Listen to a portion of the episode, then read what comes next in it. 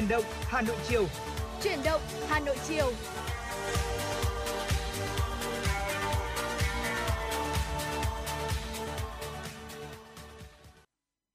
Xin kính chào quý vị và tất cả các bạn. À, chào mừng quý vị đã đến với chương trình Chuyển động Hà Nội chiều của kênh FM 96 à, Đài Phát thanh và Truyền hình Hà Nội. À, quý vị và các bạn thân mến, ngày hôm nay Tuấn Hiệp cùng Thu Minh sẽ cùng ngồi đây à, cùng với quý vị trong suốt 120 phút cập nhật những tin tức nóng hổi à, hoặc là trò chuyện chia sẻ với, với quý vị những uh, điều ở trong cuộc sống uh, và rất là hy vọng rằng quý vị sẽ ủng hộ chúng tôi trong suốt 120 phút sắp tới nhé. Dạ vâng ạ, xin cảm ơn lời chào của anh Tuấn Hiệp cũng như là xin chào quý vị thính giả. Uh, Thu Minh rất vui khi lại được tiếp tục đồng hành cùng quý vị thính giả trong chương trình chuyển động Hà Nội chiều của ngày hôm nay. Uh, chương trình của chúng tôi thì đang được phát trực tiếp với chủ đề tin tức và âm nhạc. À, quý vị hãy giữ sóng và cùng tương tác với chúng tôi thông qua số điện thoại nóng của chương trình đó là 0243773 6688. Ngoài ra thì bây giờ có thêm một cách nữa để chúng ta để quý vị có thể dễ dàng tương tác với chúng tôi hơn, đó là thông qua nền tảng mạng xã hội Facebook cùng với fanpage chuyển động Hà Nội FM 96 quý vị nhé. Vâng, quý vị và các bạn có những vấn đề đang cần quan tâm chia sẻ hay là muốn gửi tặng người thân bạn bè của mình những bài hát thật hay thông qua làn sóng của FM96 thông qua chương trình chủ động Hà Nội chiều. À, thì quý vị thính giả hãy nhanh tay nhấc điện thoại và gọi điện về với chúng tôi. À, thông qua số điện thoại 024 3773 6688 và trong một trong 20 phút sắp tới thì sẽ có rất nhiều các ờ, tin tức. Quý vị đừng chuyển kênh sóng hãy cùng lắng nghe đón nghe với chúng tôi nhé. À, quý vị thân mến, sau hơn 2 tuần tập trung thì vào lúc uh, 19 giờ tối ngày mai, tức là ngày 11 tháng 11, trên sân vận động quốc gia Mỹ Đình thì đội tuyển quốc gia Việt Nam sẽ có cuộc đối đầu với ờ, đội tuyển quốc gia Nhật Bản trong ờ, khuôn khổ lượt trận thứ 5 vòng loại cuối cùng của World Cup 2022. Ở bên cạnh cái cuộc đọ sức với Nhật Bản và tái đấu với Ả Rập uh, Xê Út ít ngày sau đó, huấn luyện viên Park Hang-seo gọi lên tuyển Việt Nam tới 34 cầu thủ với rất nhiều cái tên trẻ và gọi là còn lần đầu được tập trung ạ. Dạ. Ở, ở cụ thể hơn thì sau danh sách ban đầu chỉ có 25 cầu thủ thôi, nhưng mà khi U23 Việt Nam hoàn thành nhiệm vụ tại vòng loại của U23 châu Á thì ờ, người thầy Hàn Quốc đã quyết định gọi lên tập trung thêm 9 cái tên khác ờ, nhằm tính đường dài cho đội tuyển quốc gia Việt Nam. Và với ờ, cái lực lượng hiện có như thế này thì rõ ràng là thuyền trưởng người Hàn Quốc đã rất là thoải mái tính dạ. toán không chỉ riêng là cho uh, cái mùa giải của World Cup 2022 sắp tới mà ngay cả một uh, cái giải thi đấu khác trong khu vực và chính là giải AFF Cup thì cũng sẽ diễn ra vào tháng 12 tới đây. Dạ vâng ạ và mục tiêu của tuyển Việt Nam ở cuộc đối đầu với Nhật Bản vào tối ngày mai uh, mong muốn của huấn luyện viên Park Hang-seo chắc chắn vẫn là sẽ có một màn thể hiện tốt đúng không ạ? Vâng và đồng thời là sẽ có được điểm số đầu tiên tại vòng loại World Cup 2022 uh, ờ, trong ngay tại sân Mỹ Đình uh, đón khán giả trở lại. Và nếu như tính toán như thế thì bắt buộc là thuyền trưởng người Hàn Quốc phải sử dụng những quân bài tốt nhất của mình cả về chuyên môn, kinh nghiệm uh, thì mới có thể nuôi được hy vọng trước một Nhật Bản vốn dĩ đã đẳng cấp hơn rất là nhiều so với tuyển Việt Nam của chúng ta. Vâng. Bởi uh, rất khó có thể nuôi hy vọng hoàn thành mục tiêu kể trên nếu như tuyển Việt Nam tung vào sân với một đội hình uh, nhiều thay đổi so với trước đây, kể cả gồm nhóm các cầu thủ dự bị ở những trận đấu với Oman, Trung Quốc hay là Ả Rập Xê Út ạ. Uh, thầy Park thì có từng nói rằng là người hâm mộ Việt Nam chỉ thích bóng đá thắng thôi và dạ. không chấp nhận được thất bại uh, ở trong bất cứ hoàn cảnh nào. Tuy nhiên thì uh, một cái điều lúc này mà huấn luyện viên Park Hang-seo uh, cần phải tính cho giải đấu AFF Cup 2022 cụ thể hơn là làm cách nào để giữ cho trọn vẹn cái lực lượng uh, tốt nhất để nhằm bảo vệ những cái chức vô địch của chúng ta dạ. uh, ở cái một cái giải đấu khu vực mà sắp diễn ra vào tháng 12 tới đây và cùng lúc cái áp lực thay đổi hay là nói cách khác tuyển Việt Nam chúng ta cần phải có thêm các cái cái lực lượng dự phòng cho tương lai hay là các cái giải đấu còn lại. Thế nên là thầy sẽ rất là có nhiều cái để mà phải thử nghiệm. Uh, cũng như là sắp xếp thế nào để cho uh, có thể là tích lũy được kinh nghiệm cho các cầu thủ mới các cầu thủ trẻ hay là nhóm các cầu thủ dự bị ờ, sang uh, khi mà ờ, nhiều năm rồi họ chưa có cơ hội thi đấu Dạ vâng ạ. Và mục tiêu này bắt buộc phải làm ngay sau hàng loạt những cái chỉ trích suốt thời gian qua để đẩy huấn luyện viên Park Hang-seo vào tình thế rất kẹt giữa phương án vừa đảm bảo lực lượng cho AFF Cup, đồng thời thì cũng phải có kết quả khả quan, ít nhất là về lối chơi ở trận gặp Nhật Bản. Và thuyền trưởng người Hàn Quốc tính toán thế nào thì phải đợi, thế nhưng mà rõ ràng là đã xảy ra lấn cấn giữa việc đi học hay đi thi như đang thấy và có lẽ là lỗi của huấn luyện viên uh, Park Hang-seo là phần nhiều bởi vì như từng nói là tuyển Việt Nam buộc phải chia làm hai giai đoạn với mục tiêu đi thi hay đi học một cách cụ thể trong 4 trận đầu tiên tại vòng loại World Cup 2022 thế nhưng uh, rốt cuộc thì huấn luyện viên Park Hang-seo vẫn dốc toàn lực cho việc đi thi nên giờ mới khó khăn khi đang đối mặt. À, còn về phía ừ, đối thủ của chúng ta đó chính là đội tuyển quốc gia Nhật Bản thì chuyên gia Kenji Nishibe của tờ Soccer Digits của Nhật Bản thì đã tiết lộ những cái thông tin về sơ đồ mà đội tuyển quốc gia Nhật Bản sẽ sử dụng trong trận đấu với chúng ta. À, theo phóng viên kỳ cựu này thì huấn luyện viên Morisayu Hajime của tuyển Nhật Bản thì sẽ sử dụng sơ đồ 433 của uh, nhà vô địch J-League đó chính là Kawasaki Frontale uh, ờ, cho trận làm khách ở trên sân vận động quốc gia Mỹ Đình của chúng ta. À, đội tuyển Việt Nam thì không phải là đối thủ khó khăn với Nhật Bản nhưng mà quan trọng là không được để họ phản công với tốc độ cao. Do đó là 4-3-3 sẽ là một sơ đồ phù hợp để kiểm soát tình thế và tìm kiếm bàn thắng. Gần như là chắc chắn đây sẽ là sơ đồ mà huấn luyện viên trưởng của đội tuyển Nhật Bản sẽ, sẽ sử dụng và đó chính là những cái chia sẻ của chuyên gia uh, bóng đá Kenji Nishibe. Dạ vâng ạ và điểm nhấn chính của câu lạc bộ Kawasaki đó là khả năng tấn công, cầm bóng cũng như là Ờ, gây áp lực ngay phần sân đối phương và đội tuyển Nhật Bản sẽ thi đấu tốt trước Việt Nam nếu ra sân với một đội hình như vậy. Ờ, đây là chia sẻ của Kenji Nishibe. Theo ờ, chuyên gia này thì đội hình xuất phát của đội tuyển Nhật Bản cho trận gặp đội tuyển Việt Nam ừ, sẽ là uh, Suchi Gonda, uh, Miki Yamane, Maya Yoshida, Takehiro Tomiyasu, Yuto Nagatomo, Ao Tanaka, Wataru Endo, Hidemasa Morita, uh, Junya Ito, Takumi Minamino và Kyogo Furuhashi. Vâng ạ và vừa rồi là một uh, chút những cập nhật về tình hình uh, bóng đá, tình hình về uh, trận thi đấu ngày dạ. mai của chúng ta vào lúc 19 giờ uh, trên sân vận động quốc gia Mỹ Đình. Quý vị thính giả, uh, những ai mà là người hâm mộ đội tuyển Việt Nam, những ai mà đã có trong mình uh, uh, tấm vé để ừ, tới dạ. sân vận động quốc gia Mỹ Đình cũng như là những cái thủ tục cần thiết để tới sân vận động quốc gia theo dõi đội tuyển cổ vũ cho đội tuyển dạ. uh, thì quý vị hãy cố gắng giữ sức khỏe chúng ta chỉ còn uh, một ngày nữa thôi là ngày mai là mình sẽ tới sân vận động quốc gia Mỹ Đình để cổ vũ uh, còn quý vị thính giả những cái quý vị nào mà theo dõi qua là sóng truyền hình thì hãy uh, hết sức mình cổ vũ cho đội tuyển và mong rằng chúng ta sẽ có một chiến thắng vào uh, trận đấu ngày mai uh, và vừa rồi là những uh, tin tức mà chúng tôi vừa cập nhật tới quý vị và các bạn và ngay sau đây thì xin mời quý vị sẽ cùng thư giãn với âm nhạc trước khi đến với các tin tức tiếp theo trong chuyển động Hà Nội chiều ngày hôm nay. Một ca khúc thể hiện bởi nam ca sĩ Phạm Anh Duy với tựa đề Phố thị mời quý vị cùng thưởng thức.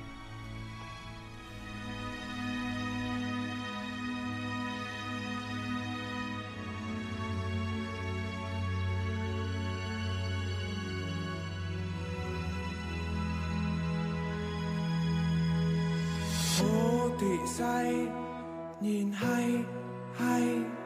Sao tôi mắt cứ cay cay như mấy người không gặp may? Phố thị đông, người đông đông. Tôi như đứa nhóc lông bông chơi xa mà không về nhà. Đừng đưa tôi về con phố chung đôi. Đừng chân ơi, tôi xin đừng bước nữa.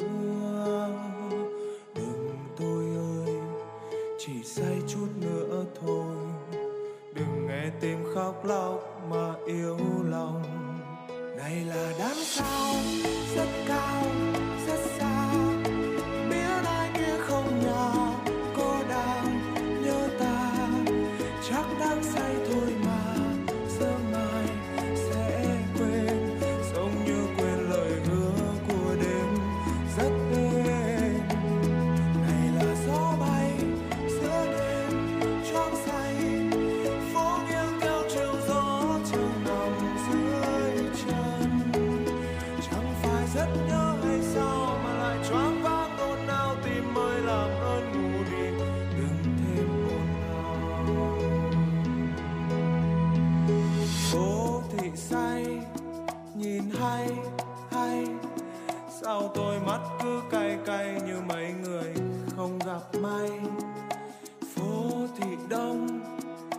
người đông đông. Tôi như đứa nhóc lông bông chơi xa mà không về nhà. Đừng đưa tôi về con phố chung đôi. Đừng chân ơi, tôi xin đừng bước nữa.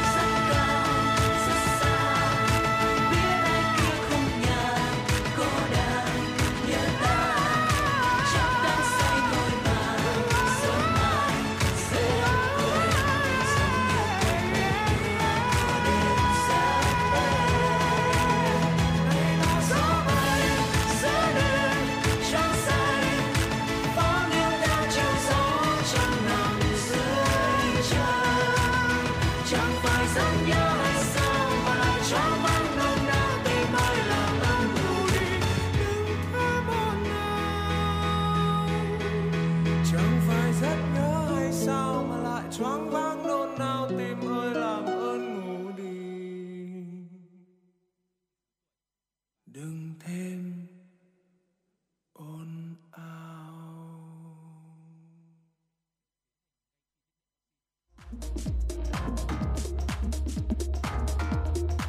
Quý vị và các bạn đang trên chuyến bay mang số hiệu FM96. Hãy thư giãn, chúng tôi sẽ cùng bạn trên mọi cung đường. Hãy giữ sóng và tương tác với chúng tôi theo số điện thoại 024 3773 6688.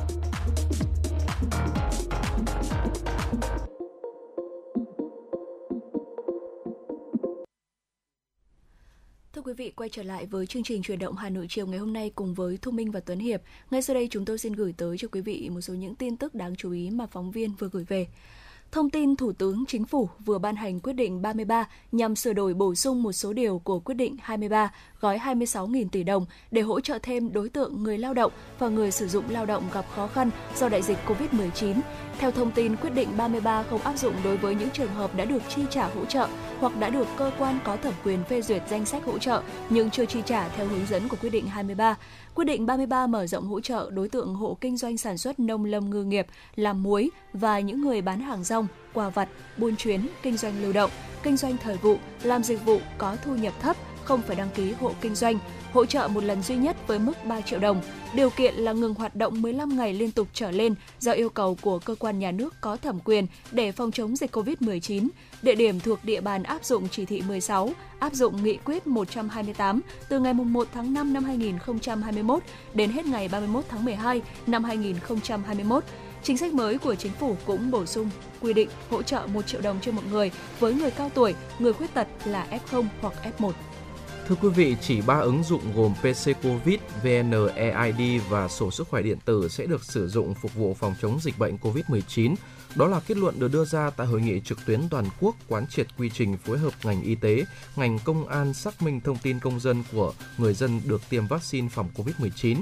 Theo đó, các bộ Y tế, Thông tin và Truyền thông, Bộ Công an đã thống nhất một số nội dung về dữ liệu tiêm chủng vaccine phòng COVID-19 và giải pháp xác thực liên thông dữ liệu tiêm chủng với dữ liệu quốc gia về dân cư. Đồng thời cùng thống nhất chỉ sử dụng 3 ứng dụng để phục vụ công tác phòng chống dịch COVID-19 gồm PC Covid do Ban Chỉ đạo Quốc gia xây dựng phục vụ phòng chống dịch COVID-19, VNEID ứng dụng phục vụ định danh người dân, xác thực người dân do Bộ Công an quản lý và sổ sức khỏe điện tử, ứng dụng quản lý thông tin sức khỏe cá nhân, trong đó có dữ liệu về tiêm chủng do Bộ Y tế quản lý. Liên Bộ cũng đã thống nhất việc yêu cầu các địa phương triển khai chung một mã QR code. Người dân sẽ sử dụng mã QR code trên thẻ căn cước công dân và mã công dân. Sở Y tế thành phố Hồ Chí Minh đã ban hành văn bản hướng dẫn tạm thời thực hiện xét nghiệm COVID-19, trong đó yêu cầu ngành y tế 22 địa phương không xét nghiệm COVID-19 định kỳ với quy mô toàn dân trên địa bàn. Với người đã tiêm đủ liều vaccine và người đã khỏi bệnh trong 6 tháng, địa phương chỉ xét nghiệm người có ít nhất một trong các yếu tố sau: có triệu chứng nghi ngờ mắc COVID-19, cần điều tra dịch tễ, người đến từ địa bàn có dịch cấp độ 4, người thuộc diện phải cách ly y tế theo quy định.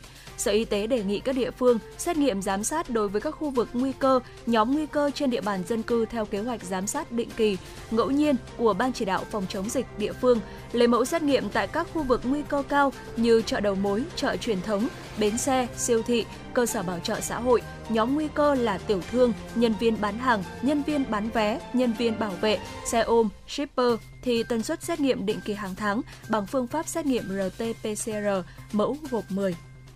Tổng công ty Tân Cảng Sài Gòn vừa thông báo chính sách hỗ trợ khách hàng trong điều kiện bình thường mới. Theo đó, từ nay đến hết ngày 31 tháng 12 năm 2021, tại cảng Cát Lái, đơn vị này sẽ miễn phí chuyển đổi mục đích khi cấp container rỗng cho khách hàng. Đối với container hàng khô thông thường hạ bãi tại Cát Lái chờ xuất tàu, cảng tiếp nhận container trước không quá 5 ngày so với thời điểm dự kiến tàu đến cảng. Cảng cắt Lái tiếp nhận bình thường đối với container uh, container hàng nhập chiếm uh, chiếm dụng lượng bãi cao, hàng siêu trường siêu trọng, hàng dự án, hàng quá khổ quá tải, container hàng lạnh trung chuyển rút hàng sang container tại bãi, đồng thời hỗ trợ thực hiện thủ tục sửa vận đơn đổi cảng đích sau khi khách hàng đã hoàn tất đầy đủ các thủ tục trên hồ sơ giấy và trên hệ thống cổng thông tin một cửa quốc gia. Thời gian thực hiện chính sách này đến hết ngày 31 tháng 12 2021. Dạ vâng thưa quý vị, vừa rồi là một vài những thông tin uh, đầu tiên mà chúng tôi cập nhật và gửi tới cho quý vị. Uh, quý vị hãy tiếp tục cố định tần sóng để chúng ta cùng chuyển sang những nội dung hấp dẫn tiếp theo quý vị nhé. Vâng ạ, à, Thu Minh thân mến, um, nhắc về Hà Nội của chúng ta à, thì uh, Thu Minh khi mà nói đến các cái đặc sản của Hà Nội ấy, Dạ. thì Thu Minh nghĩ tới cái gì ạ? Ừ, dạ có lẽ là uh, Thu Minh uh, sẽ thay câu trả lời bằng uh, một tên của một bài hát đấy là Hà Nội 12 mùa hoa. À, À. tức là với Thu Minh đặc sản của Hà Nội là hoa. Dạ vâng. Vâng ạ, thế thì theo Thu Minh thì ở hoa ở Hà Nội thì có cái loại nào mà được gọi là đặc sản và được gọi là đặc trưng của Hà Nội?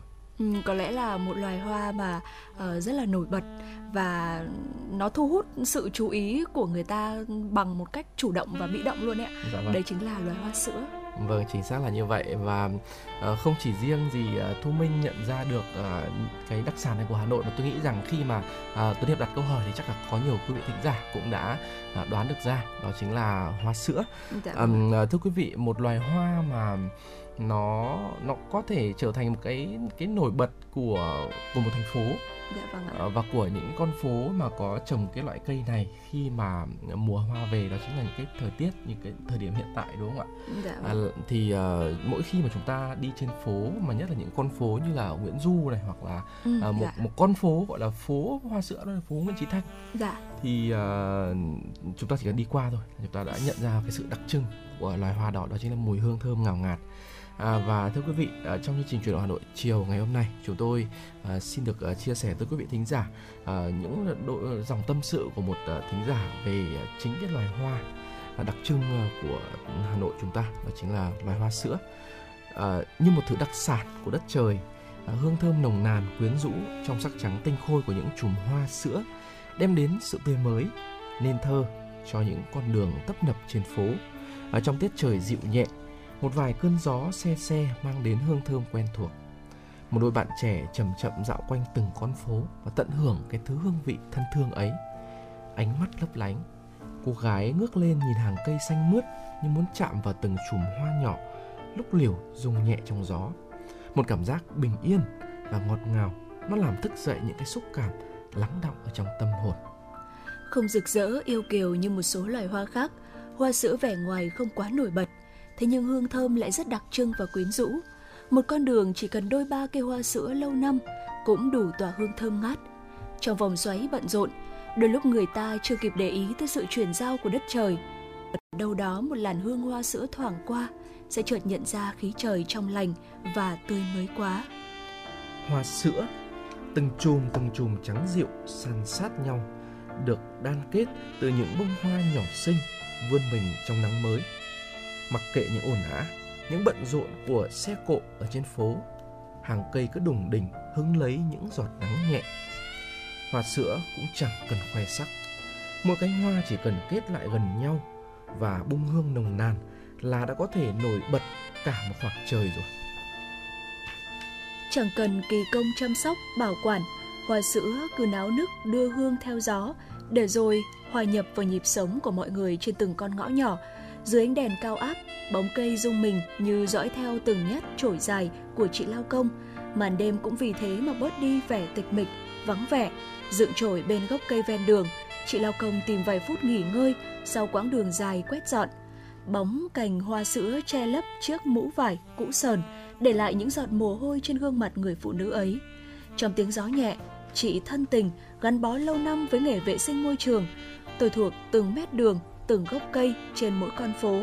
Những cây hoa sữa có đến hơn hai chục năm tuổi vẫn ngày ngày xanh tốt. Có người không quen với mùi hương đậm của hoa sữa thì có hơi chút khó chịu, nhưng phần lớn đều cảm nhận sự yêu thích, thứ hương nồng nàn quyến rũ ấy. Và với tôi, công việc thường xuyên phải làm vào ban đêm và mở sáng, sự có mặt của những gốc hoa sữa lâu năm đã trở nên quá quen thuộc và tạo nét đẹp rất riêng cho mỗi con phố lớn nhỏ. Buổi tối xe lạnh, nép mình sau một ai đó tận hưởng trọn vẹn những khoảnh khắc vừa thân quen nhưng cũng rất đỗi mới lạ. Vẫn những con phố ấy, vẫn dòng người tấp nập, nhưng sau hôm nay lại trở nên dịu dàng và lãng mạn quá. Càng về khuya, nhịp sống dần chậm lại, hương sữa dường như càng được dịp bung tỏa ra. Ở trong không gian tĩnh lặng, hương nồng ấm áp của thứ hoa đặc biệt này khiến cho con phố trở nên dịu dàng hơn. Một cảm giác thích thú trước hơi gió lạnh len lỏi trong không khí, hòa quyện ngọt ngào cùng chút tình thu. Hương sữa gọi mùa sang để lắng lòng lại, nhớ về những hoài niệm cũ. Chẳng thế mà có biết bao người bất chợt đi qua một con phố cũ, bỗng mỉm cười sao xuyến khi mà nhớ về những kỷ niệm đã qua. Âm thầm xuất hiện, lặng lẽ tỏa hương, những bông hoa sữa khiến bao người mê đắm. Mùa hoa sữa cũng là mùa yêu thương nồng nàn, bình dị mà trong trẻo như chính mùi hương đặc trưng vốn có của nó. Thả hồn để lắng nghe những da diết của hơi gió lạnh, người ta thêm yêu hơn sự e ấp nồng nàn của hương hoa sữa đang lan tỏa đầy cảm xúc.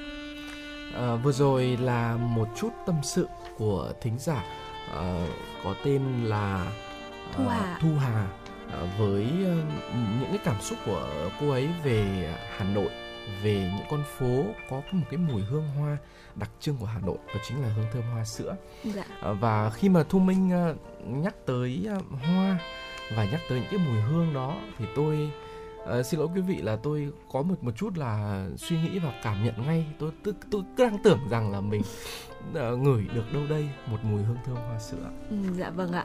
Ờ, Thu Minh cũng có chung cái cảm nhận như vậy, có nghĩa là uh, nghe những cái dòng tâm sự của thính giả gửi về thì uh, bản thân của Thu Minh cũng cảm thấy được cái hình dáng của bông hoa sữa rồi thì mùi hương của bông hoa sữa. Và Thu Minh thấy rằng là ở trong những cái dòng tâm sự này thì không chỉ có hoa sữa đứng một mình mà trong đó len lỏi trong đó còn là hình ảnh của con người nữa. Và có lẽ chính những cái hình ảnh đó làm cho hình ảnh của hoa sữa nó trở nên đẹp hơn và lãng mạn hơn rất là nhiều. Vâng ạ và tôi nghĩ rằng trong ngay những cái thời phút này mà ờ, nhắc đến hoa sữa mà không nhắc tới ờ, một cái bài hát ạ mà nó nó mang tên ờ, loài hoa này đó là bài hát hoa sữa với phần hiện của nữ ca sĩ Thanh Lam thì thực sự là một cái thiếu thốn ạ. Ờ, tôi sẽ mong muốn rằng là vừa được nghe và vừa được cảm nhận và vừa được ờ, tưởng tượng rằng là mình đang đi trên một con đường đầy hương hoa sữa và ngay sau đây, mời quý vị thính giả sẽ cùng lắng lại với những ờ, âm thanh, những giai điệu thật là tuyệt vời của ca khúc Hoa sữa với phần thể hiện của nữ ca sĩ Thanh Lam.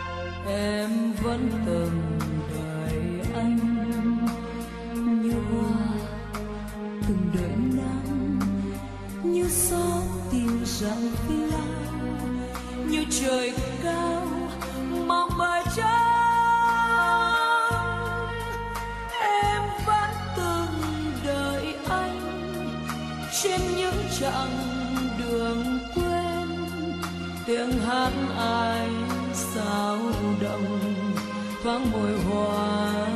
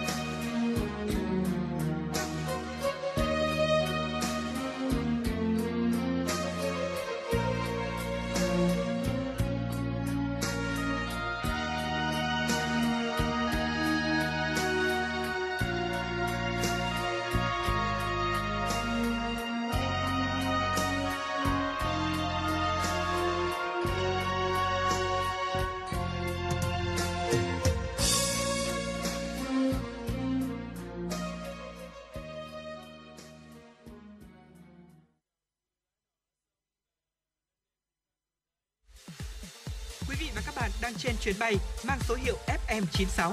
Hãy thư giãn, chúng tôi sẽ cùng bạn trên mọi cung đường. Hãy giữ sóng và tương tác với chúng tôi theo số điện thoại 024 3773 6688.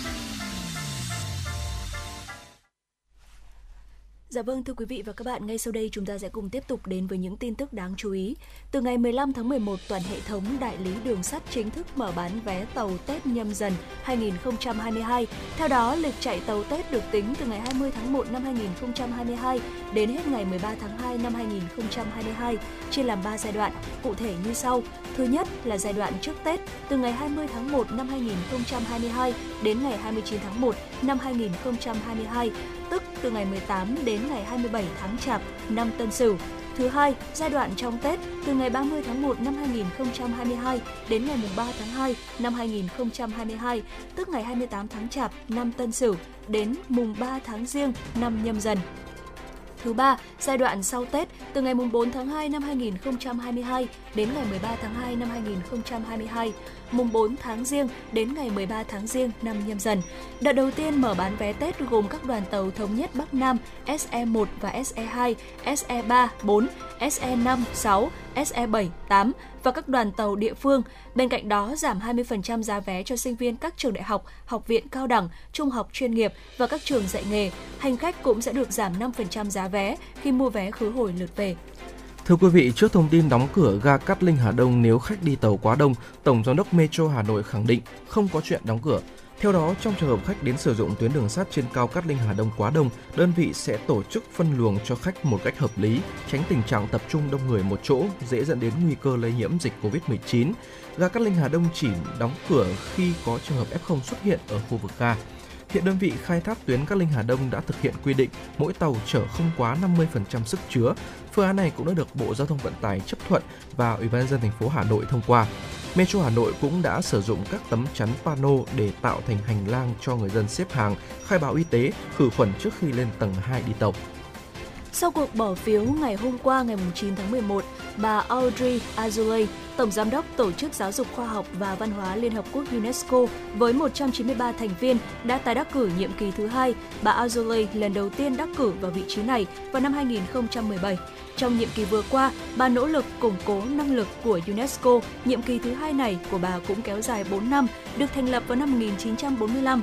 UNESCO hoạt động với mục đích thắt chặt hợp tác giữa các nước trong các lĩnh vực giáo dục, khoa học và văn hóa nhằm đảm bảo sự tôn trọng công lý, luật pháp, nhân quyền và tự do cơ cơ bản cho tất cả mọi người, không phân biệt chủng tộc, giới tính, ngôn ngữ, tôn giáo. UNESCO đặt trụ sở chính tại Paris, Pháp và có hơn 50 văn phòng, viện hay trung tâm trực thuộc tại nhiều nơi trên thế giới. Một thông tin quốc tế khác, thưa quý vị và các bạn, các nhà khoa học Đại học Oxford của Anh đang thử nghiệm vaccine ngừa COVID-19 dạng xịt mũi. Thử nghiệm được kỳ vọng giúp việc tiêm chủng dễ dàng hơn, qua đó tăng độ phủ vaccine trong đại dịch. Đại học Oxford sử dụng vaccine của AstraZeneca cho thử nghiệm giai đoạn 1 với khoảng 30 tình nguyện viên. Vaccine được xịt vào mũi qua một đầu ống chuyên dụng. Một vài tình nguyện viên cho biết vaccine có vị ngọt và họ không cảm thấy khó chịu gì. Các tình nguyện viên sẽ được theo dõi trong 4 tháng để đánh giá khả năng tạo kháng thể của vaccine dạng xịt mũi. Các nhà khoa học cho biết nếu thử nghiệm diễn ra thuận lợi thì vaccine dạng xịt mũi có thể được triển khai trong một năm tới. Một biến thể phụ của biến thể Delta của virus SARS-CoV-2 có tên là AY4.2 đã được phát hiện ở hàng chục quốc gia. Malaysia và Hồng Kông Trung Quốc cũng đã thông báo ghi nhận các ca nhiễm đầu tiên của biến thể này. Theo thông báo của Bộ Y tế Malaysia, hai ca nhiễm biến thể AY4.2 là các du học sinh Malaysia trở về từ Anh. Hai ca bệnh được cách ly ngay sau khi nhập cảnh. Trong khi đó, giới chức y tế Hồng Kông Trung Quốc phát hiện ca đầu tiên nhiễm biến thể AY4.2. Đây là một người đàn ông 62 tuổi cũng nhập cảnh từ Anh. Tổ chức Y tế Thế giới cho biết AY4.2 bắt đầu xuất hiện nhiều trên thế giới. Từ tháng 7 năm nay, khoảng 93% các ca nhiễm biến thể này được ghi nhận tại Anh. Biến thể mới được cho là có khả năng lây lan mạnh hơn chủng Delta. Tuy nhiên, các chuyên gia y tế khẳng định các loại vaccine ngừa COVID-19 đang được sử dụng hiện nay vẫn có hiệu quả trước biến thể AY4.2. Tiếp theo sẽ là những tin tức về thời tiết. Thưa quý vị và các bạn, ở Bắc Bộ trong khoảng đêm ngày 11 đến sang ngày 12, khối không khí lạnh tiếp tục được bổ sung nên khu vực tiếp tục ở ít mây. Ờ, quá trình phát xạ nhiệt sẽ khiến cho nhiệt độ tại Bắc Bộ giảm thấp về đêm và sáng. Nhiệt độ thấp nhất là từ 14 cho tới 17 độ, vùng núi là từ 11 đến 14 độ. Một số nơi ở vùng núi cao sẽ có thể giảm xuống ngưỡng dưới 10 độ. Còn vào ban ngày thì trời tiếp tục có nắng hanh với nhiệt độ ban trưa từ 21 đến 24 độ. Khu vực Tây Bắc có nơi 25 độ và kiểu thời tiết này sẽ còn tiếp tục duy trì trong nhiều ngày tới. À, tiếp tục với thời, thời tiết của thủ đô Hà Nội thì trong 24 giờ tới thời tiết gần như là chưa có sự biến đổi nào đáng kể. Mưa hoàn toàn là không xuất hiện. Đêm và sáng sớm sẽ là quá trình phát xạ nhiệt khiến cho tiết trời rét sâu. Nhiệt độ thấp nhất hạ xuống còn từ 15 cho tới 17 độ. Ngày mai trời sẽ nắng từ sớm, nhiệt độ tăng dần lên đến khoảng trưa chiều mai thì nhiệt độ sẽ phổ biến trong khoảng là từ 22 đến 24 độ. Dạ vâng thưa quý vị, chuyển sang à, nội dung tiếp theo, có thể nói là ờ, mấy ngày này thì ờ, thời tiết của Hà Nội chúng ta thấy là cũng đã lạnh hơn. Chúng ta đang ờ, sắp bước vào một mùa, đấy là mùa đông, đúng không ạ? Và trong mùa đông như thế này thì có rất là nhiều những cái vấn đề mà chúng ta cần quan tâm liên quan tới việc chúng ta sẽ chăm sóc sức khỏe như thế nào Vâng. và cụ thể ngày hôm nay thì uh, Thu Minh cũng như là Tuấn Hiệp sẽ chia sẻ cho quý vị về một vài những cái điều cần lưu ý để chúng ta có thể chăm sóc da của chúng ta vào mùa hanh khô như thế này nhé. Dạ vâng ạ, thưa quý vị và các bạn, làn da của chúng ta nó rất quan trọng đối với sức khỏe và tinh thần của mỗi người. Ở bên cạnh cái vai trò là rào cản đầu tiên của cơ thể chống lại các cái à, vi khuẩn và virus thì một làn da à, khỏe mạnh nó còn duy trì cái sự cân bằng của các chất và giúp à, điều hòa nhiệt độ của cơ thể. À, da là một cái cơ quan lớn nhất, nó chiếm khoảng à, 16% tổng trọng lượng cơ thể. À, da là hàng rào ngăn cách các nội mô với môi trường ở bên ngoài và giữ cho cơ thể có một à, hình dạng nhất định và vào những cái ngày như là thời điểm chúng ta hiện tại bây giờ là những Dạ. cái ngày à, lạnh ạ độ ẩm trong không khí còn thấp nữa thì ừ, à, làn da của con người thường sẽ trở nên khô à, sần mất nước à, chăm sóc làn da vào mùa đông nó rất là cần thiết nhưng mà tôi nghĩ rằng là có thể là không nhiều người biết thôi mình ạ Dạ và vâng để có được một cái làn da mịn màng ngay cả ở trong những cái thời tiết nó khắc nghiệt như thế này và thậm chí còn là còn có thể lạnh hơn nữa thì à, quý vị thính giả thân mến của uh, FM96 là của chuyển động Hà Nội thì nên chú ý một số các cái, điều sau chúng tôi sẽ chia sẻ ngay sau đây. Dạ vâng ạ. Đầu tiên đấy chính là lưu ý tới việc chúng ta uống đủ nước mỗi ngày.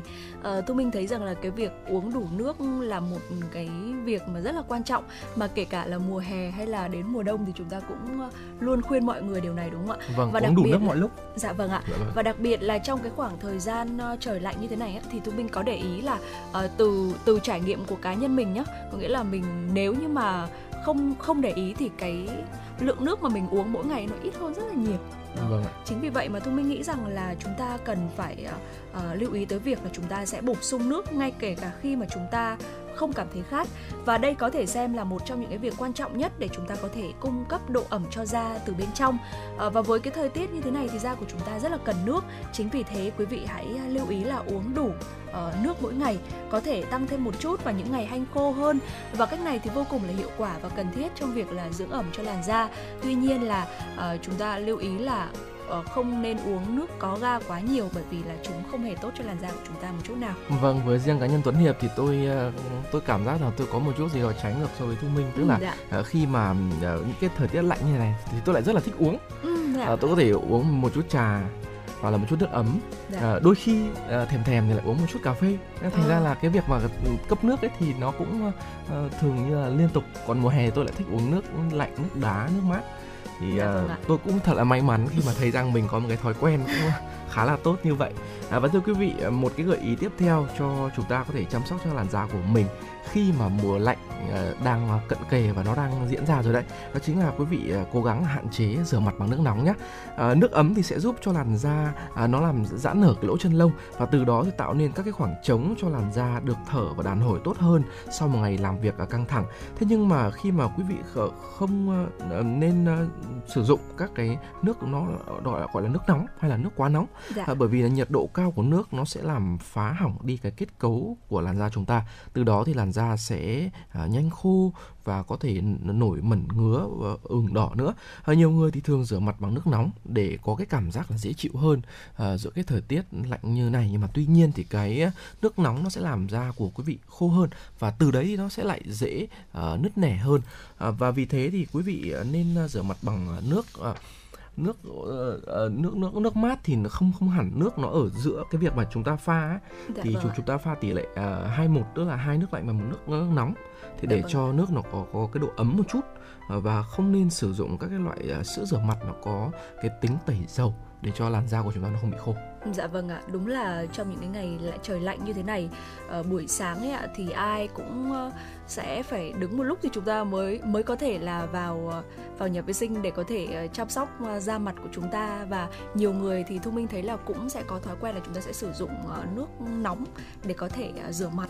Bởi vì nếu mà nước lạnh quá thì đúng là nó cũng sẽ hơi hơi cảm thấy là bị khó chịu một chút. Cho nên là Dạ vâng. nhiều người là thu minh thấy là sẽ sử dụng nước nóng trong cái việc chúng ta rửa mặt đó thế nhưng mà đúng như anh Tuấn Hiệp vừa chia sẻ đấy là khi mà chúng ta sử dụng nước nóng ấy, thì da của chúng ta thứ nhất là khi mà nó khô thì nó khi mà chúng ta mất đi ấy, thì thì nó sẽ cái phần da của chúng ta sẽ khô hơn rất là nhiều chính vì vậy quý vị lưu ý là chúng ta nên rửa mặt bằng uh, nước mát để có thể uh, uh, giúp da của chúng ta nó đỡ bị mẩn đỏ hoặc là ngứa sau khi mà uh, bị khô da quý vị nhé Vâng ạ. Ờ, một gợi ý tiếp theo ờ, tôi nghĩ rằng cái gợi ý này nó cũng sẽ ờ, phù hợp với tất cả mọi người cũng như là phù hợp với tất cả các mùa trong năm nó giúp cho cơ thể của chúng ta khỏe hơn. Đó chính là cái việc mà chúng ta ăn nhiều ờ, các loại rau củ và các loại trái cây. Ờ, quý vị thân mến các loại rau củ trái cây thì nó không chỉ giúp ờ, bổ sung nước mà nó còn cung cấp rất là nhiều các loại vitamin và khoáng Dạ. chất khác nhau ờ, và nó rất có lợi cho làn da. Ờ, nó giúp da không bị khô nẻ nó giúp da căng mịn hơn đồng thời thì khỏe mạnh hơn nữa để có thể là chiến đấu với cái thời tiết hành khô như thế này. À, một ờ, số loại vitamin ví dụ như là vitamin A, vitamin B hay là C thì đều giúp cho làn da của mọi người khỏe mạnh và sáng bóng hơn và đặc biệt ở trong đó thì có vitamin B còn giúp à, phục hồi những làn da bị khô này nữa và do vậy thì quý vị à, cứ cố gắng bổ sung thường xuyên hơn các loại thực phẩm giàu vitamin B à, ví dụ như là thịt gà, cá ngừ, ngũ cốc, các loại bơ, đậu, chuối và ăn nhiều rau củ cũng như là trái cây. Ừ, dạ vâng ạ. Và Thu Minh thấy rằng là trong điều kiện thời tiết như thế này thì mọi người thường ra ngoài mà không sử dụng những cái biện pháp bảo vệ da của của chúng ta. Đó thế nhưng mà kể cả trong thời tiết như thế này thì quý vị cũng đừng quên là chúng ta nên vẫn nên bôi kem chống nắng trước khi ra ngoài 30 phút. Bởi vì ờ, ánh mặt trời trong mùa hanh khô thì có thể là nó sẽ không quá gay gắt. Thế nhưng mà cũng có thể khiến cho tình trạng da của chúng ta thêm tồi tệ và uh, xuống sắc hơn. Nếu như mà hơn hơn nữa nếu như mà chúng ta tiếp tục mà tiếp xúc nhiều với khói bụi thì da của chúng ta cũng sẽ rất dễ là sẽ bị nứt nẻ và bị viêm vì vậy quý vị hãy à, chắc chắn rằng là khi mà chúng ta đi ra ngoài thì hãy lưu ý là chúng ta bảo vệ và che chắn cho da của chúng ta một cách cẩn thận quý vị nhé. Vâng ạ, tẩy da chết định kỳ và xịt khoáng thường xuyên thì cũng sẽ là những cái gợi ý dành cho quý vị khi mà chúng ta cần phải bảo vệ da tại cái thời điểm thời tiết như thế này. À, một trong những uh, cách giúp cho làn da của bạn luôn mềm mại hồng hào không bị bong chóc nứt nẻ trong mùa hành khô đó chính là tẩy da chết cho làn da định kỳ ờ, khoảng à, hai lần một tuần. Đây là cái cách để giúp cho à, da loại bỏ các cái bụi bẩn, cải thiện được sự lưu thông máu và giữ cho làn da luôn nó khỏe đẹp và ờ, cái lượng nước ở trên bề mặt da của chúng ta rất dễ bốc hơi trong các cái khí hậu lạnh như thế này đó chính là cái lý do khiến cho làn da của chúng ta khô nhanh hơn vì thế là cái việc mà xịt khoáng để cung cấp ẩm cung cấp nước cho da kịp thời cũng là một điều rất cần thiết ừ, Dạ vâng ạ. Và xịt khoáng thì quý vị cũng lưu ý là chúng ta nên lựa chọn những cái loại xịt khoáng và chúng ta đọc cái bảng bảng thành phần của nó phải chứa những cái chất ví dụ như là uh, chất hút ẩm ví dụ như là glycerin này hay là uh, lactic acid. Thì uh, nếu như mà uh, nếu như mà không không chứa những cái chất như là hyaluronic acid thì nó sẽ khiến cho chúng cho uh, làn da của chúng ta trở nên khô hơn sau khi mà chúng ta xịt khoáng. Vâng ạ và quý vị thân mến à, một ờ, gợi ý nữa ờ, tôi nghĩ rằng là cái này cũng chúng ta cũng cần phải à, chú ý tới. Và ngay cả nam giới hay là nữ giới thì cũng nên à, sử dụng cái cách này để chúng ta bảo vệ cho làn da của mình. Đó chính là thoa kem dưỡng ẩm trước khi đi ngủ hoặc là ở trong mỗi buổi tối. Đây là cái việc mà ừ, tôi nghĩ rằng nó nó cần thiết. Bởi vì khi mà trước khi đi ngủ ấy, thì uh, chúng ta nhớ thoa kem dưỡng ẩm cho da và như vậy thì nó sẽ hoàn toàn nó sẽ thành một cái uh, cách toàn diện để cho uh, như là các cái cái bước dưỡng ẩm cho da của vợ vậy ạ. Và tuy nhiên thì uh, quý vị hãy chắc chắn rằng là quý vị đã làm sạch cái làn da của chúng ta bằng cách là tẩy trang hoặc là rửa mặt hoặc là tắm rửa sạch sẽ uh, trước khi mà thoa kem. Nếu không ấy, thì cái việc bôi kem ấy nó lại gây ra những cái tác dụng phụ cơ. Uh, nên là sử dụng các loại kem có chứa các thành phần ví dụ như là caramid À, hay là glycerin, thì à, ngay khi cái da lúc ờ, da còn ẩm, vì các cái thành phần này thì nó rất là tự nhiên và nó có ở trong à, các cái lớp sừng, lớp ngoài cùng của làn da. Nó đóng những cái vai trò chính ở trong cái việc mà duy trì cho một làn da khỏe và bảo vệ làn da của chúng ta chống đi các cái sự lão hóa cũng như là bảo vệ ờ, cho các cái thành phần mà nó nằm sâu trong những cái lớp dưới của da. À, một số các cái kem dưỡng thì nó có chứa thành phần uh, như là lipid tương tự với cấu trúc lipid ở trên da. Nó sẽ có tác dụng là tăng cường các cái liên kết giữa các tế bào biểu bì và nó giúp cho cái da của chúng ta khỏe hơn. Dạ vâng ạ. Ngoài việc thoa kem dưỡng ẩm thì chúng ta có thể bổ sung độ ẩm cho da vào những ngày hanh khô như thế này. Ờ, bằng cách là chúng ta sẽ dùng mặt nạ. Ờ, chúng ta nên sử dụng những cái loại mặt nạ mà có tác dụng cung cấp độ ẩm cho làn da tốt nhất. Ví dụ như là những cái mặt nạ từ uh, thiên nhiên, ví dụ như là mặt nạ khoai tây hoặc là mặt nạ bơ mật ong, rồi thì mặt nạ mật ong sữa tươi vân vân. Đó là những cái mặt nạ mà chúng ta có thể sử dụng. Ngoài ra thì quý vị có thể mua những mặt nạ giấy thế nhưng mà lưu ý là những cái mặt nạ đó thì phải có tác dụng là dưỡng ẩm cấp ẩm cho da nhé. Vâng ạ và hy vọng rằng với những gợi ý của chúng tôi Tuấn Hiệp và Thu Minh trong buổi chiều ngày hôm nay thì quý vị và các bạn có thể ờ, giữ cho mình một sức khỏe tốt và cùng với đó là một làn da đẹp trong cái mùa hanh khô như thế, thế này quý vị nhé. À, còn bây giờ thì xin mời quý vị chúng ta sẽ cùng nhau thưởng thức âm nhạc một ca khúc được thể hiện bởi Thảo Trang, nơi ấy bình yên.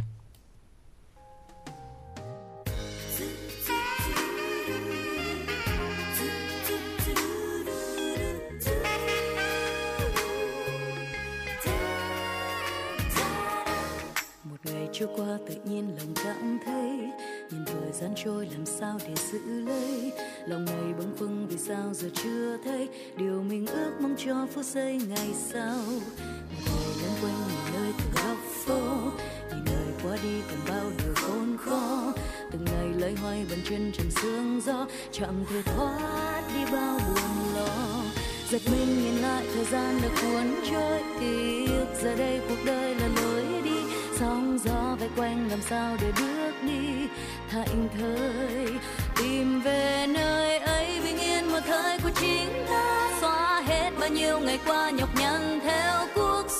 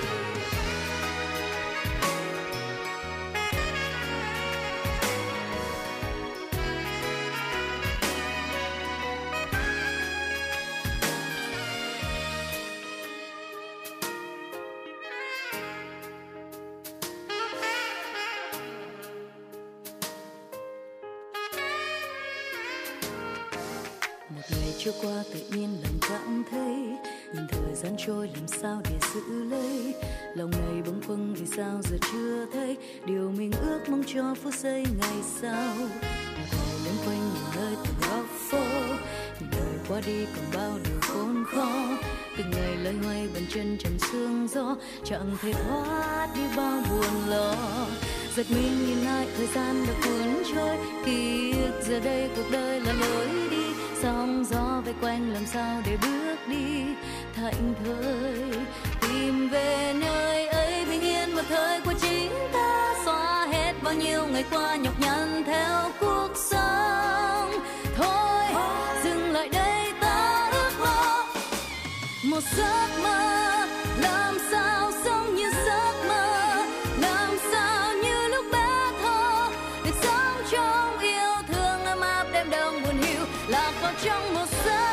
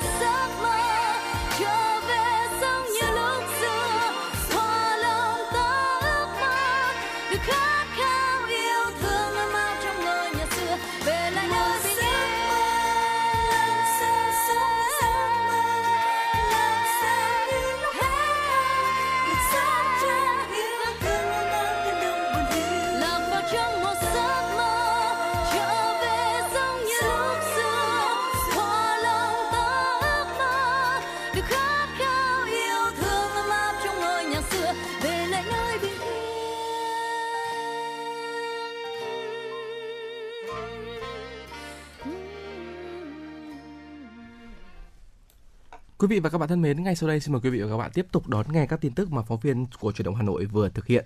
Thưa quý vị, tiếp nối thành công của chương trình hỗ trợ trực tuyến giải đáp chính sách thuế và các thủ tục hành chính thuế trên website Cục Thuế Hà Nội diễn ra vào tháng 7 vừa qua, Cục Thuế Hà Nội sẽ tổ chức chương trình trực tuyến giải đáp chính sách thuế và các thủ tục hành chính thuế trên website với chủ đề Cục Thuế thành phố Hà Nội tháo gỡ khó khăn đối với doanh nghiệp, người nộp thuế trên địa bàn thành phố Hà Nội trong bối cảnh dịch COVID-19.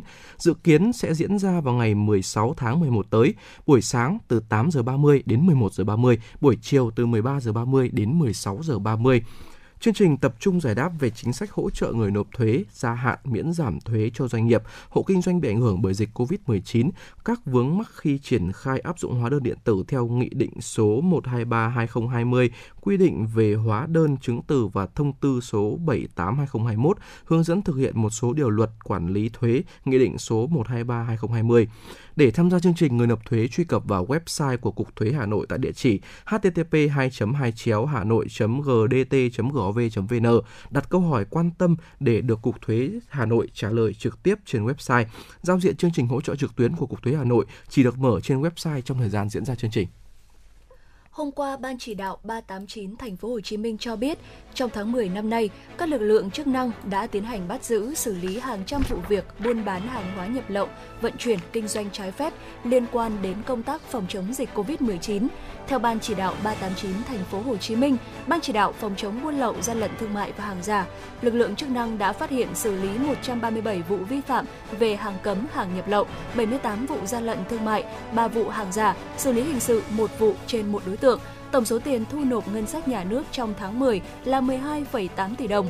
Cũng theo Ban chỉ đạo 389 thành phố Hồ Chí Minh, trong thời gian tới, các lực lượng chức năng tập trung tổ chức đấu tranh có trọng tâm trọng điểm theo nhiệm vụ giao cụ thể cho lực lượng hải quan, bộ đội biên phòng có trách nhiệm phát hiện, ngăn chặn tại cửa khẩu. Lực lượng công an tập trung đấu tranh triệt phá các đường dây, ổ nhóm buôn bán vận chuyển hàng cấm, hàng lậu. Tính đến đầu tháng 11 2021, tình hình sản xuất kinh doanh của các doanh nghiệp tại thành phố Hồ Chí Minh cơ bản được phục hồi sau hơn một tháng chuyển sang trạng thái bình thường mới. Các doanh nghiệp tự tin mở rộng sản xuất, tiếp nhận đơn hàng mới trong năm 2022, góp phần thực hiện nhiệm vụ kép vừa kiểm soát dịch bệnh, vừa phát triển kinh tế xã hội. Theo thống kê, hiện có 96% số doanh nghiệp tại các khu chế xuất, khu công nghiệp, khu công nghệ cao trên địa bàn thành phố Hồ Chí Minh đã hoạt động trở lại theo phương thức sản xuất an toàn. Trong khi đó có 80% người lao động trong số khoảng 320.000 lao động đã quay trở lại nhà máy. Hiện một số nhà máy tại khu chế xuất, khu công nghiệp, khu công nghệ cao vẫn xuất hiện F0. Tuy nhiên hầu hết doanh nghiệp tại đây vẫn duy trì sản xuất trong điều kiện an toàn theo quy định của thành phố. Thông tin thời gian qua, một số địa phương ghi nhận các ca bệnh ngộ độc nặng, thậm chí tử vong sau khi ăn củ quả rừng có độc. Cục An toàn thực phẩm, Bộ Y tế khuyến cáo người dân tuyệt đối không ăn các loại động thực vật lạ. Mới đây, thông tin từ Cục An toàn thực phẩm, Bộ Y tế cho biết, trên địa bàn huyện Bảo Thắng, tỉnh Lào Cai đã xảy ra vụ ngộ độc thực phẩm tại các hộ gia đình liên quan đến cùng một loại củ rừng làm 7 người mắc và nhập viện. Đây là loại củ có kích thước lớn, khoảng 5 kg, bên ngoài có nhiều lông, trông giống củ từ, mọc hoang dại trên rừng nên người dân thường gọi là củ từ rừng. Trước đó, hồi đầu tháng 10, khoa cấp cứu chống độc Bệnh viện Nhi Trung ương đã tiếp nhận 8 trẻ từ 9 đến 13 tuổi ở huyện Văn Bàn, tỉnh Lào Cai bị ngộ độc do ăn quả hồng châu.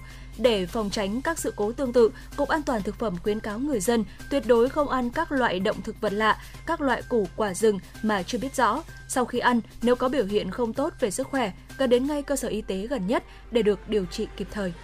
Thưa quý vị thính giả, sáng nay Thượng úy Nguyễn Quang Vinh và Thượng úy Phan Đức Hùng, đội cảnh sát giao thông số 5 phòng cảnh sát giao thông công an thành phố Hà Nội đã bàn giao thanh niên có ý định nhảy cầu Trương Dương do công an phường Bồ Đề quận Long Biên chờ người thân đến đón.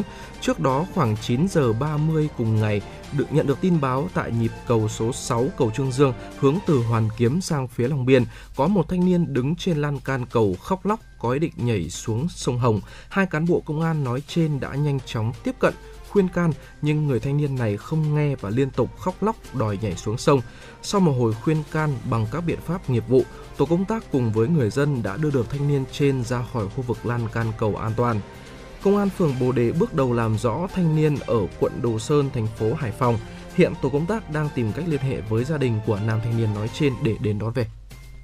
Dạ vâng thưa quý vị, vừa rồi là một vài những ờ, thông tin mà chúng tôi cập nhật cho quý vị trong khung giờ thứ nhất của chương trình chuyển động Hà Nội chiều ngày hôm nay. Ngay sau đây chúng ta sẽ cùng đến với ờ, một nội dung ờ, cuối cùng trong khung giờ thứ nhất của chương trình. Vâng ạ, thưa quý vị và các bạn, mật ong ấy, nó là một cái mà chúng ta tôi nghĩ rằng là uh, cái mà để cho uh, chúng ta sử dụng rất là nhiều vào mục đích khác nhau. Uh, sử dụng làm thực phẩm này, chữa bệnh này, uh, và đôi khi là cả làm đẹp nữa. Ừ, dạ. đúng không ạ? Và nó là một cái mà tôi nghĩ rằng uh, rất là nhiều gia đình của chúng ta đều có. Vậy thì uh, mật ong nó có nó không chỉ là một cái thực phẩm bổ dưỡng mà nó còn là một cái nguyên liệu làm đẹp rất là hiệu quả đối với là những uh, phụ nữ. Thế nhưng mà khi mà chúng ta dùng nó không đúng cách đấy thì nó có sẽ có thể ảnh hưởng đến sức khỏe và làn da của chính những thính giả nữ đấy ạ. Dạ vâng ạ.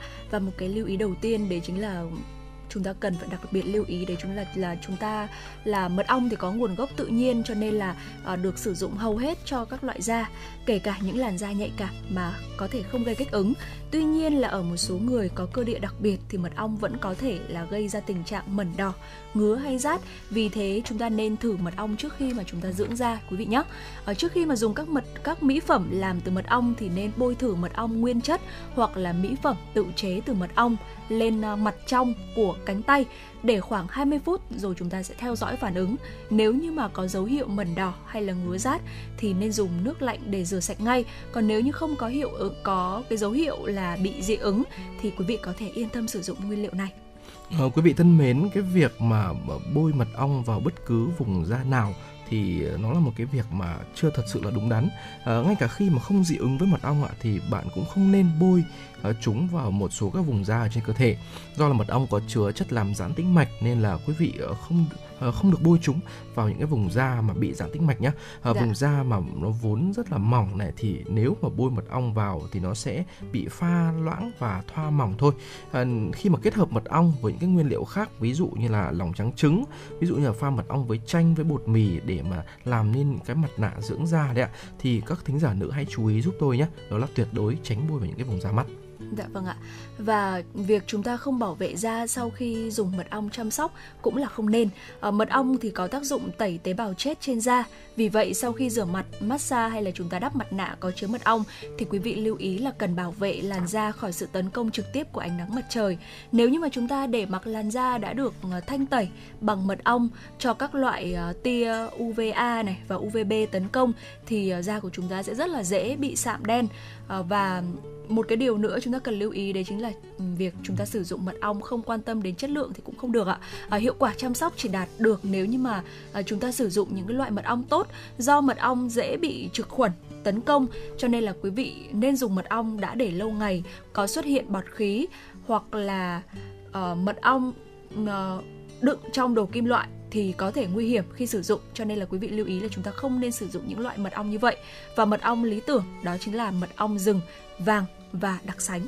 Vâng ạ, một cái điều lưu ý nữa quý vị ờ, cần chú ý đó chính là dùng mật ong với mọi loại thực phẩm ạ. À, cái mật ong ấy thì nó không những là giúp cho đẹp làn da mà nó còn gây hại nếu như mà uh, quý vị kết hợp chúng với một số các cái thực phẩm mà không không nên uh, kết hợp.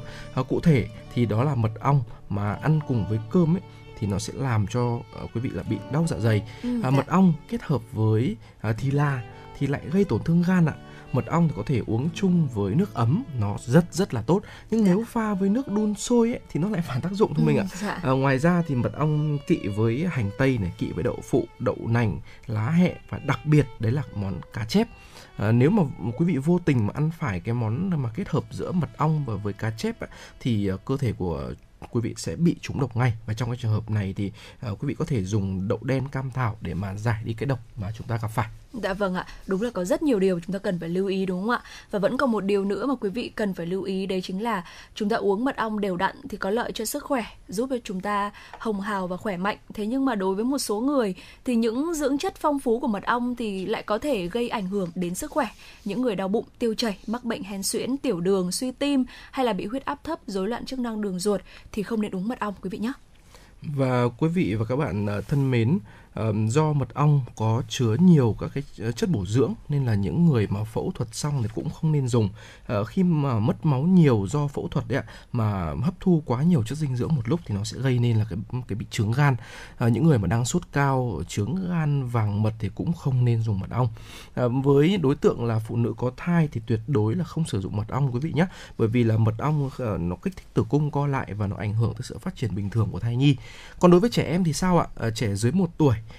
thì cũng không nên dùng mật ong vì cái chức năng tiêu hóa của trẻ sơ sinh, trẻ dưới một tuổi thì còn yếu, chức năng giải độc gan cũng chưa hoàn chỉnh, nếu mà dùng thì có thể gây ngộ độc cho trẻ. Ừ, dạ vâng ạ. Có nghĩa là chúng ta có rất là nhiều điều cần phải lưu ý đúng không ạ? Vâng ạ. À, quý vị và các bạn à, đang lắng nghe chương trình chuyển động Hà Nội chiều trên kênh FM 96 của Đài Phát thanh và Truyền hình Hà Nội. Quý vị hãy ghi nhớ đường dây nóng của chúng tôi nhé là 024 3773 6688. À, quý vị có vấn đề quan tâm cần chia sẻ hoặc có mong muốn được tặng bạn bè người thân một ca khúc yêu thích hay là là một lời nhắn gửi yêu thương thì hãy cùng tương tác với chúng tôi thông qua số điện thoại nóng của chương trình và xin được nhắc lại số điện thoại nóng của chương trình là 024 3773 6688. À, còn ờ, ngay sau đây thì quý vị ờ, hãy ờ, giữ tần số và chúng ta cùng tiếp tục chuyển động với chương trình chuyển động Hà Nội chiều ngày hôm nay cùng với Thu Minh và Tuấn Hiệp.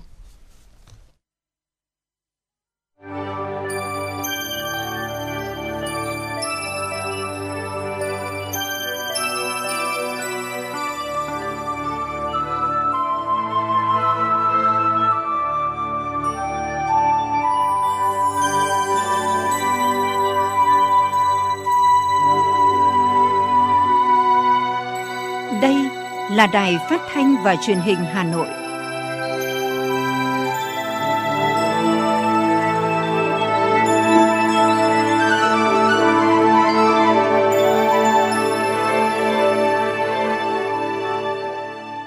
Quý vị và các bạn thân mến, bây giờ là không giờ dành cho chương trình chuyển động Hà Nội chiều. Chương trình đang được phát sóng trực tiếp trên tần số FM 96 MHz của Đài Phát thanh và Truyền hình Hà Nội và cũng đang được phát trực tuyến trên website hanoitv.vn.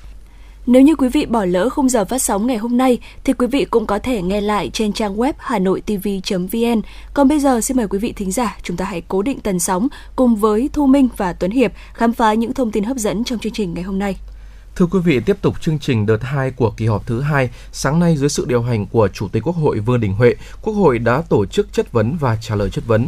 Ngay trong buổi sáng, trước những chất vấn trực tiếp của các đại biểu tại nghị trường về lĩnh vực y tế, sức khỏe cộng đồng, Bộ trưởng Bộ Y tế Nguyễn Thành Long là Bộ trưởng đầu tiên trả lời chất vấn. Ngay trong câu hỏi đầu tiên, nhiều câu hỏi nóng đã được các đại biểu đặt ra, trong đó chủ yếu tập trung vào công tác phòng chống dịch bệnh, chiến lược vaccine, quản lý giá, xét nghiệm COVID-19, thuốc chữa bệnh, trang thiết bị y tế, sinh phẩm xét nghiệm, mô hình y tế cơ sở và vấn đề tiêm vaccine cho trẻ em, kế hoạch đảm bảo sức khỏe cho trẻ đến trường cũng như quy trình cách ly tập trung đối với các đối tượng thuộc diện F1 tại các khu trung cư như ở Hà Nội vấn đề quản lý giá thuốc, đấu thầu và vai trò hướng dẫn kiểm tra của Bộ Y tế, giám sát tình trạng loạn giá xét nghiệm mỗi nơi một giá như hiện nay là một trong những vấn đề được đại biểu đề cập đến trong phiên chất vấn sáng nay. Buổi chiều, Bộ trưởng Bộ Lao động Thương binh và Xã hội Đào Ngọc Dung trả lời nhóm vấn đề về việc thực hiện các gói hỗ trợ cho đối tượng bị ảnh hưởng bởi dịch COVID-19, công tác bảo vệ quyền trẻ em, đặc biệt là trẻ em mồ côi, tình trạng người lao động rời thành phố Hồ Chí Minh, các vùng kinh tế trọng điểm phía Nam. Sáng nay, tại Cung văn hóa lao động hữu nghị Việt Xô, Sở Giáo dục và Đào tạo Hà Nội tổ chức lễ kỷ niệm Ngày Nhà giáo Việt Nam 20 tháng 11, trao tặng danh hiệu Nhà giáo ưu tú lần thứ 15, tuyên dương các điển hình tiên tiến, nhà giáo tiêu biểu ngành giáo dục và đào tạo Hà Nội năm 2021. Đến dự buổi lễ có các đồng chí lãnh đạo thành phố, Ủy viên Trung ương Đảng, Phó Bí thư Thành ủy, Chủ tịch Ủy ban nhân dân thành phố Chu Ngọc Anh, Phó Bí thư Thành ủy Nguyễn Văn Phong, Ủy viên Ban Thường vụ Thành ủy, Trưởng ban Dân vận Thành ủy Nguyễn Doãn Toàn, Phó Chủ tịch Ủy ban nhân dân thành phố Trử Xuân Dũng, ghi nhận, biểu dương những kết quả đạt được của ngành giáo dục và đào tạo thủ đô, Chủ tịch Ủy ban nhân dân thành phố Chu Ngọc Anh nhấn mạnh, vấn đề then chốt quyết định chất lượng giáo dục chính là đội ngũ thầy giáo, cô giáo và cán bộ quản lý giáo dục. Nhiều nhà giáo đã vượt qua khó khăn, thử thách trong cuộc sống thường ngày để luôn tâm huyết, hết lòng vì sự nghiệp chồng người của thủ đô và đất nước. Để tiếp tục nâng cao chất lượng giáo dục thủ đô, Chủ tịch Ủy ban nhân dân thành phố Chu Ngọc Anh nhấn mạnh, trong những năm tới, thành phố tiếp tục xác định đào tạo nguồn nhân lực chất lượng cao là một trong ba khâu đột phá chiến lược. Mục tiêu đó đã và đang được thành phố chỉ đạo thực hiện một cách quyết liệt và đồng bộ. Để thực hiện được mục tiêu này, đòi hỏi sự nghiệp giáo dục và đào tạo phải đi trước một bước nhằm chuẩn bị nhân tài, lực lượng lao động đáp ứng yêu cầu trong giai đoạn mới. Trước những đòi hỏi đó, hơn ai hết, mỗi giáo viên, cán bộ quản lý giáo dục cần thấm nhuần sâu sắc tư tưởng của Bác Hồ kính yêu về nghề dạy học, từ đó vận dụng sáng tạo và tổ chức tốt việc học tập và làm theo tư tưởng, tấm gương đạo đức của người. Đảng bộ và chính quyền thành phố đã, đang và sẽ tiếp tục quan tâm phát triển đội ngũ nhà giáo và cán bộ quản lý giáo dục, có những chính sách đãi ngộ, bảo đảm các điều kiện tốt nhất cho phát triển giáo dục và đào tạo. Ghi nhận những thành tích đạt được, Chủ tịch Ủy ban nhân dân thành phố Trung Ngọc Anh và Thứ trưởng Bộ Giáo dục và Đào tạo Nguyễn Hữu Độ đã tặng hoa chúc mừng tập thể lãnh đạo ngành giáo dục và đào tạo Hà Nội, trao huân chương lao động hạng nhất, nhì ba cho 10 tập thể, 4 cá nhân, trao bằng khen của chính phủ cho 9 tập thể, 15 cá nhân. Phó Bí thư Thành ủy Nguyễn Văn Phong và trưởng ban dân vận Thành ủy Nguyễn Doãn Toàn trao danh hiệu nhà giáo ưu tú cho 33 nhà giáo, trao cờ thi đua của thành phố cho 26 tập thể. Phó Chủ tịch Ủy ban nhân dân thành phố Trử Xuân Dũng trao cờ thi đua của chính phủ cho 8 tập thể. Nhân dịp này, lãnh đạo Sở Giáo dục và Đào tạo Hà Nội đã trao giải thưởng Nhà giáo Hà Nội tâm huyết sáng tạo cho 40 thầy cô giáo. Hưởng ứng chương trình Sóng vào máy tính cho em, tại buổi lễ, Giám đốc Sở Giáo dục và Đào tạo Hà Nội Trần Thế Cương đã trao 400 máy tính cho 8 huyện có học sinh khó khăn gồm Ba Vì, Phúc Thọ, Trường Mỹ, Thanh Oai, Thường Tín, Phú Xuyên, Ứng Hòa và Mỹ Đức. Sáng nay tại Văn phòng Thành ủy Hà Nội và Thị ủy Sơn Tây, Ủy viên Trung ương Đảng, Phó Bí thư Thường trực Thành ủy Nguyễn Thị Tuyến chủ trì công bố và trao quyết định của Ban Thường vụ Thành ủy về công tác cán bộ. Tham dự có các đồng chí Ủy viên Ban Thường vụ Thành ủy Hà Nội, Chủ tịch Ủy ban Mặt trận Tổ quốc Việt Nam thành phố Nguyễn Lan Hương, Trưởng ban Tổ chức Thành ủy Vũ Đức Bảo, trao quyết định và tặng hoa chúc mừng tân bí thư thị ủy Sơn Tây Phó Bí thư Thường trực Thành ủy Nguyễn Thị Tuyến đánh giá đồng chí Trần Anh Tuấn là cán bộ trẻ được đào tạo cơ bản, kinh qua nhiều vị trí công tác, luôn nỗ lực hoàn thành xuất sắc mọi nhiệm vụ được giao. Phó Bí thư Thường trực Thành ủy Nguyễn Thị Tuyến tin tưởng, mong muốn trên cương vị công tác mới là Bí thư Thị ủy Sơn Tây, đồng chí Trần Anh Tuấn sẽ đoàn kết, thống nhất cùng tập thể thường trực, ban thường vụ, ban chấp hành Đảng bộ thị xã Sơn Tây sớm bắt tay triển khai ngay các nhiệm vụ, nghiên cứu các đề xuất để phát triển thị xã Sơn Tây theo quy hoạch phát triển chung của thủ đô Hà Nội. Trước đó, đồng chí Phạm Thị Thanh Mai, thành ủy viên, nguyên bí thư thị ủy Sơn Tây đã được Ban Thường vụ Thành ủy điều động đến nhận công tác tại Đoàn đại biểu Quốc hội thành phố Hà Nội, giữ chức vụ Phó trưởng Đoàn đại biểu Quốc hội chuyên trách khóa 15 thành phố Hà Nội. Cũng tại buổi lễ, Ban Thường vụ Thành ủy đã công bố quyết định số 1899 QĐ-TU ngày mùng 5 tháng 11 năm 2021 điều động đồng chí Trần Thanh Hà, sinh năm 1975, Phó trưởng Ban Tổ chức Thành ủy Hà Nội đến nhận công tác tại Văn phòng Thành ủy Hà Nội, bổ nhiệm giữ chức vụ Tránh Văn phòng Thành ủy Hà Nội. Quý vị và các bạn thân mến, chúng ta cùng chuyển động Hà Nội chiều, thưởng thức một giai điệu âm nhạc ngay sau đây. Bài hát mang tên Ngày xưa dấu yêu qua giọng ca của nữ ca sĩ Thanh Thảo.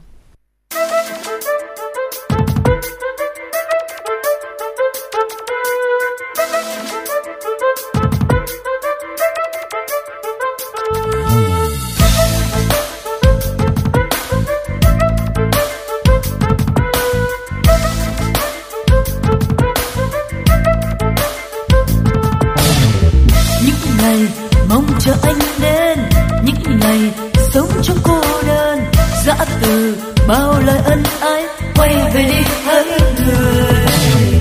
Tiếc gì những lời gian dối, chỉ làm nát tan tim tôi. Chút tình thôi đừng lưu luyến, mong chờ chi mãi mãi. Ngày anh đi trong em mất đi, nụ cười, bao nụ cười, dòng lệ tuôn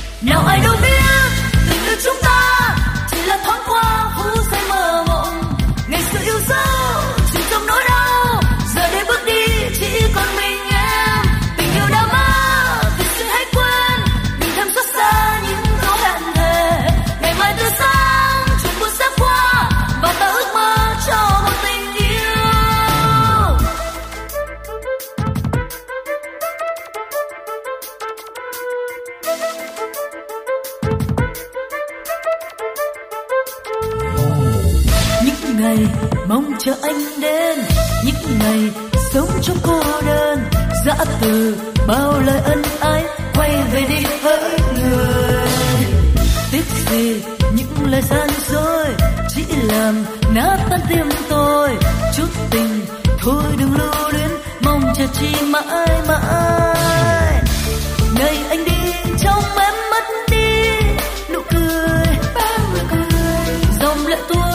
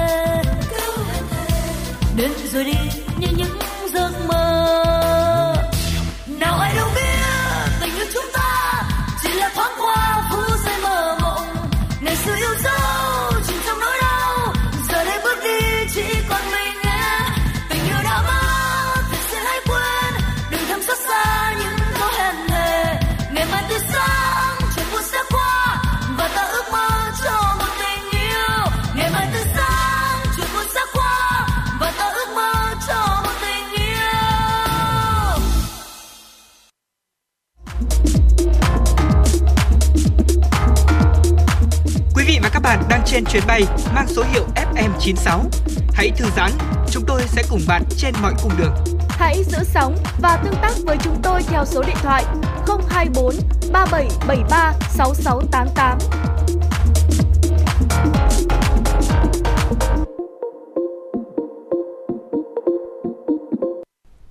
Tiếp tục chương trình ngày hôm nay hãy cùng với Tuấn Hiệp và Thu Minh đến với những nội dung tiếp theo. Thưa quý vị, trước diễn biến phức tạp của dịch Covid-19, nhiều địa phương trên đã tích cực triển khai các giải pháp phòng chống dịch trong tình hình mới. Và ngay sau đây xin mời quý vị thính giả sẽ cùng theo dõi phản ánh về công tác phòng chống dịch bệnh trên địa bàn thành phố Hà Nội của phóng viên Chủ động Hà Nội. Thời gian gần đây, Hà Nội cho phép các cơ sở kinh doanh dịch vụ ăn uống vận tải liên tỉnh hoạt động trở lại nhằm từng bước phục hồi kinh tế. Quyết định đó cho phép các cơ sở tiếp tục phục vụ sản xuất, đồng thời cũng đặt ra thách thức khi liên tục xuất hiện các ca lây nhiễm trong cộng đồng. Trước tình hình đó, người dân Hà Nội cần nâng cao cảnh giác để bảo vệ chính mình và xã hội. Người dân thủ đô đang trở lại nhịp sống bình thường mới, thế nhưng đường phố Hà Nội đã khá đông đúc, lượng người đến các khu vui chơi ăn uống cũng tăng nhanh. Nhiều cơ sở nhắc nhở người dân tuân thủ nguyên tắc 5K, nhưng ở một số nơi vẫn còn tình trạng người dân và cả cơ sở kinh doanh chủ quan lơ là trong công tác phòng chống dịch bệnh. Theo công điện số 21 CDUBND ngày 13 tháng 10 năm 2021 của Chủ tịch Ủy ban dân thành phố Hà Nội, từ 6 giờ ngày 14 tháng 10, nhà hàng, cơ sở kinh doanh dịch vụ ăn uống được phép hoạt động không quá 50% chỗ ngồi và phải đảm bảo có vách ngăn. Là một chủ hộ kinh doanh tại quận Hoàn Kiếm, hàng ngày bà Nguyễn Thu Hường thường xuyên tiếp xúc với nhiều khách hàng từ nhiều nơi đến giao thương. Bà cho biết, nhận thức được tính chất và mức độ nguy hiểm của dịch bệnh hiện nay trong quá trình bán hàng, bản thân bà chủ động đeo khẩu trang và dùng dung dịch sát khuẩn. Bà cũng tuyên truyền các tiểu thương xung quanh và khách hàng cùng thực hiện tốt các biện pháp phòng dịch. Bà Hương chia sẻ. À, mình là thuộc một trong những đối tượng là mình bán cà phê Đấy, và sau khi nhận được uh, công văn của chính phủ và của cũng như là của địa phương mình rất là nghiêm túc thực hiện chung là chung tay hưởng ứng cùng uh, chính phủ cùng nhà nước và đẩy lùi dịch covid Bên cạnh những cửa hàng đơn vị chấp hành tốt các quy định phòng chống dịch bệnh thì một số cơ sở chưa đảm bảo quy định an toàn về phòng chống dịch cũng đã xuất hiện. Ghi nhận của phóng viên tại một số cửa hàng trung tâm nội đô hay các chợ trung tâm, lượng khách đến mua hàng rất đông. Mặc dù nhân viên thường xuyên nhắc nhở khách hàng phải đứng giãn cách, thực hiện khai báo y tế, tuy nhiên do khách quá đông, thế nên việc phòng chống dịch không được đảm bảo. Không chỉ trong các nhà hàng, tại các cơ sở kinh doanh ăn uống nhỏ lẻ, việc quét mã QR để bảo đảm yêu cầu phòng chống dịch cũng chưa được thực hiện nghiêm chỉnh. Bày tỏ về vấn đề này, một số người dân chia sẻ. Ờ, ban phòng dịch đã xuống ờ, tại ờ, nơi hướng dẫn cho các cơ sở kinh doanh và các chủ cơ sở uh, hiểu để nắm về việc phòng dịch trong đợt cao điểm ký các cam kết để đảm bảo không kinh doanh không tụ tập đông người và thực hiện tốt cái việc phòng chống dịch bệnh việc ờ, chấp hành ờ, ờ, về việc phòng chống dịch Covid-19 cơ bản là người dân chấp hành tốt, đảm bảo về vấn đề phòng chống dịch chính phủ ra nghị quyết như thế này tôi rất là là vui mừng tại vì là cái quyền lợi trước hết là cho chính bản thân tôi và gia đình nhà tôi và cho cộng đồng. Chính phủ ra nghị quyết là tôi đã thực hiện luôn và chấp hành đầy đủ ạ. Riêng bản thân tôi thì tôi mong muốn là tất cả mọi người cũng ờ, chung tay cùng với chính phủ để à, ngăn chặn cái dịch này.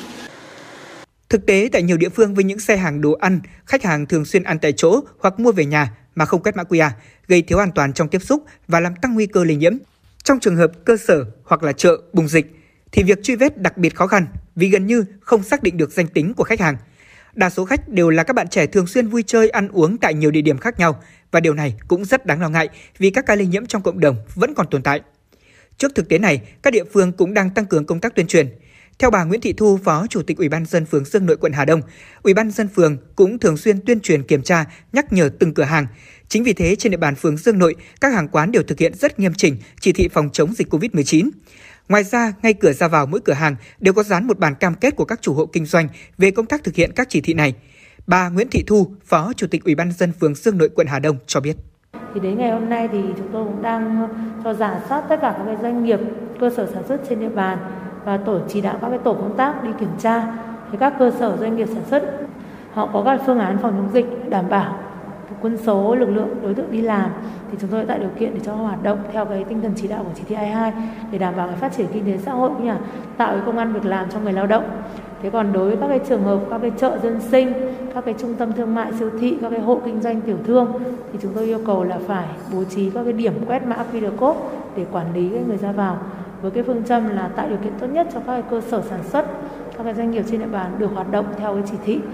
Với phương châm tuyệt đối không lơ là chủ quan trong công tác phòng chống dịch bệnh COVID-19, các địa phương đã quyết liệt chỉ đạo các phòng ban ngành đoàn thể tăng cường công tác tuyên truyền nhân dân, vận động nhân dân nghiêm túc thực hiện thông điệp 5K, tổ chức ký cam kết với các hộ dân về việc thực hiện các khuyến cáo của ngành y tế. Đồng thời, xử lý nghiêm việc đưa thông tin không chính xác gây hoang mang dư luận. Các hoạt động thông tin tuyên truyền được thực hiện thường xuyên liên tục và được cập nhật số liệu hình ảnh do ban chỉ đạo quận và các phường. Trao đổi về vấn đề này, ông Lê Đại Thăng, Phó Chủ tịch Ủy ban dân thị xã Sơn Tây cho biết. Về ờ, chủ trương của chúng tôi là luôn luôn bám sát sự chỉ đạo hướng dẫn của thành phố, các văn bản quy định.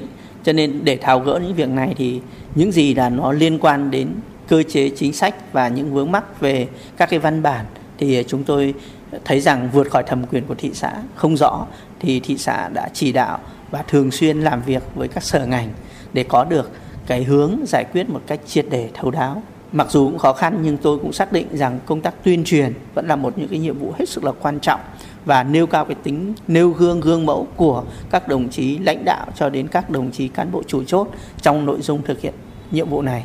Và gắn gắn với cái song hành với cái việc tuyên truyền, vận động, giải thích thì chúng tôi cho rằng cái biện pháp chống, tức là phải thực hiện công tác kiểm tra đôn đốc và kịp thời xử lý và xử lý nghiêm các trường hợp vi phạm.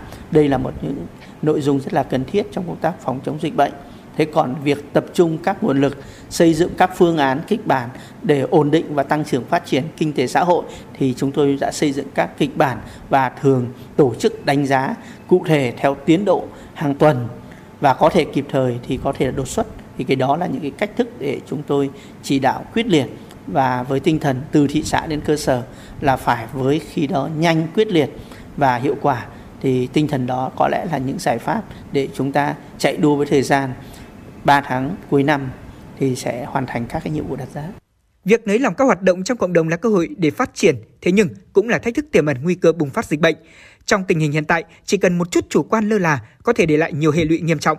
Mỗi người dân cần chung tay phòng dịch để tiếp tục phát triển, thực hiện tốt các biện pháp để sống chung an toàn với đại dịch. Dù tại Hà Nội, số lượng ca mắc đã giảm đáng kể so với thời điểm trước, song việc tiếp đón hàng nghìn người dân từ tỉnh khác về mỗi ngày cũng để lại nhiều mối lo về tính an toàn trong đại dịch.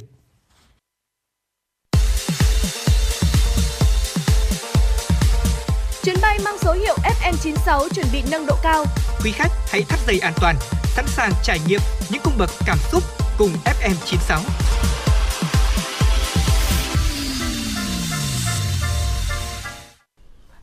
Mời quý vị và các bạn tiếp tục đến với phần tin do phóng viên chương trình mới cập nhật. Với quyết tâm tạo điều kiện thuận lợi nhất cho công dân, thời gian qua nhiều cơ quan hành chính nhà nước của thành phố Hà Nội đã tiếp tục đẩy mạnh cải cách, triển khai những cách làm hay mang tinh thần phục vụ, qua đó, người dân nhanh chóng được thụ hưởng tiện ích, đồng thời chất lượng công việc tại các cơ quan, công sở cũng được nâng cao. Theo kế hoạch cải cách hành chính nhà nước năm 2021, thành phố Hà Nội đặt mục tiêu phấn đấu mức độ hài lòng của người dân, tổ chức và doanh nghiệp về giải quyết thủ tục hành chính của thành phố đạt tối thiểu là 85%, tối thiểu 99% số hồ sơ thủ tục hành chính được trả kết quả đúng hạn, trước hạn, tin tưởng rằng những cách làm thiết thực phù hợp với tình hình thực tế của các cơ quan hành chính nhà nước sẽ góp phần để Hà Nội đạt được các mục tiêu đề ra. Hôm nay mùng 10 tháng 11, Ban tuyên giáo Thành ủy Hà Nội phối hợp với quận ủy Đống Đa tổ chức sơ khảo hội thi báo cáo viên tuyên truyền viên giỏi thành phố năm 2021 đối với 10 quận cụm 1. Ghi nhận vòng thi chung kết tại các đảng ủy trực thuộc thành ủy vừa qua cho thấy, hội thi thực sự là một đợt sinh hoạt chính trị sâu rộng, qua đó góp phần thiết thực đưa nghị quyết của Đảng vào cuộc sống. Theo kế hoạch, vòng thi sơ khảo hội thi gồm 39 đơn vị chia thành 4 cụm và được tổ chức tại các quận huyện Đống Đa, Tây Hồ, Thanh Oai và Tổng công ty Điện lực Hà Nội từ ngày 10 tháng 11 đến ngày 23 tháng 11 năm 2021. Vòng trung khảo thành phố dự kiến sẽ diễn ra ngày 26 tháng 11 năm 2021. Nhấn mạnh ý nghĩa quan trọng của hội thi, Ủy viên Ban Thường vụ Thành ủy, trưởng Ban Tuyên giáo Thành ủy Hà Nội Bùi Huyền Mai cho biết, tuyên truyền miệng và hoạt động báo cáo viên là khâu trực tiếp quan trọng để truyền bá sâu rộng chủ nghĩa Mark Lenin, tư tưởng Hồ Chí Minh, phổ biến tuyên truyền sớm đưa nghị quyết của Đảng vào cuộc sống. Hội thi được tổ chức rộng khắp là dịp để Thành ủy Hà Nội đánh giá thực chất kết quả công tác tuyên truyền miệng và hoạt động của đội ngũ báo cáo viên tại các đơn vị. Trước bối cảnh dịch COVID-19 vẫn diễn biến phức tạp, dự kiến Hà Nội sẽ thành lập 508 trạm y tế lưu động, trong đó có 20 trạm y tế xã được đặt tại khu công nghiệp, khu chế xuất. Hiện tại, 30 trên 30 quận huyện thị xã đã chỉ đạo và phân công nhiệm vụ cụ thể cho từng cơ quan, đơn vị trong việc triển khai mô hình trạm y tế lưu động việc kích hoạt các trạm y tế lưu động góp phần quan trọng vào công tác phòng chống dịch COVID-19 trong tình hình mới. Dự kiến Hà Nội sẽ thành lập 508 trạm y tế lưu động, trong đó có 20 trạm y tế xã được đặt tại khu công nghiệp, khu chế xuất. Trong tuần qua, nhiều trạm y tế lưu động trên địa bàn thành phố đã được kích hoạt và tổ chức diễn tập với các tình huống giả định khi xuất hiện các chùm ca COVID-19 trong khu dân cư và khu công nghiệp trên địa bàn.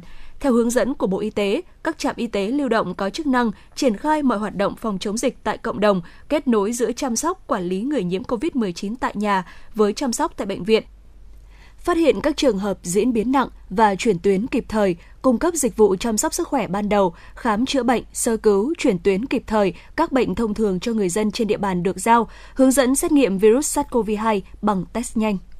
Thưa quý vị, Ủy ban dân huyện Thường Tín đã ban hành kế hoạch tiêm vaccine COVID-19 cho trẻ em trên địa bàn, trong đó dự kiến có khoảng trên 20.000 trẻ em từ 12 đến 17 tuổi sẽ được tiêm chủng đủ mũi vaccine COVID-19 từ năm 2021 đến năm 2022. Theo kế hoạch của Ủy ban dân huyện sẽ tổ chức vào quý 4 2021 đến quý 1 2022 và cụ thể theo các đợt phân bổ vaccine của Bộ Y tế. Đối tượng triển khai là toàn bộ trẻ em trong độ tuổi từ 12 đến 17 tuổi, bao gồm cả trẻ đi học hoặc không đi học, có chỉ định sử dụng vaccine theo khuyến cáo của nhà sản xuất và Bộ Y tế. Cũng theo Phó Chủ tịch Ủy ban nhân dân huyện Thường Tín Bùi Công Thản, căn cứ vào diễn biến tình hình dịch bệnh tại thời điểm triển khai chiến dịch sẽ có điều chỉnh, ưu tiên cụ thể cho từng địa phương nhằm đảm bảo tối ưu nhất cho công tác phòng chống dịch.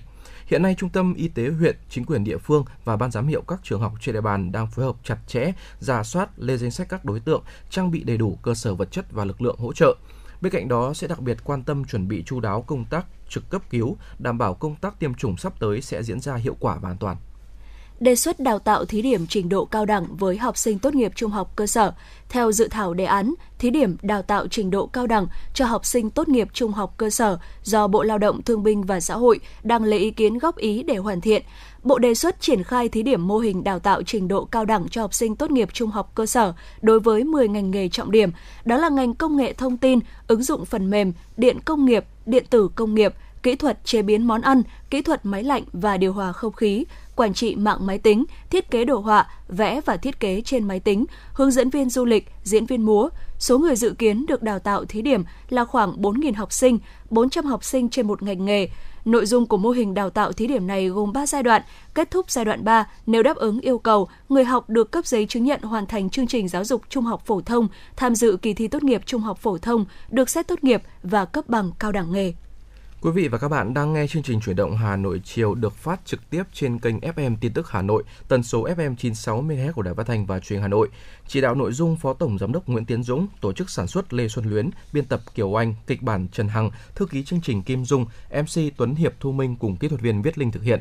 Còn bây giờ mời quý vị và các bạn hãy giữ sóng và cùng thư giãn với ca khúc Ngồi bên em do nhóm M4U thể hiện.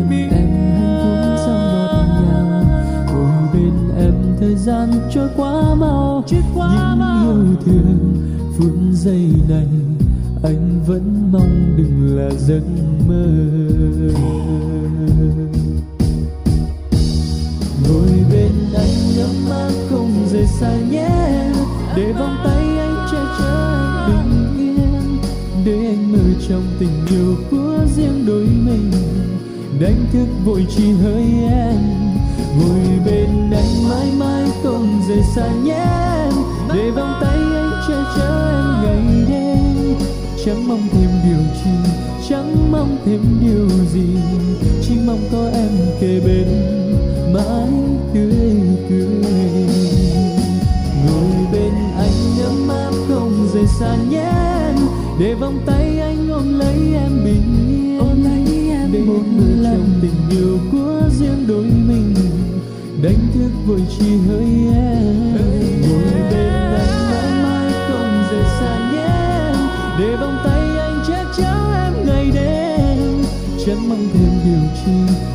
mong thêm điều gì chỉ mong có em kề bên mãi tươi cười.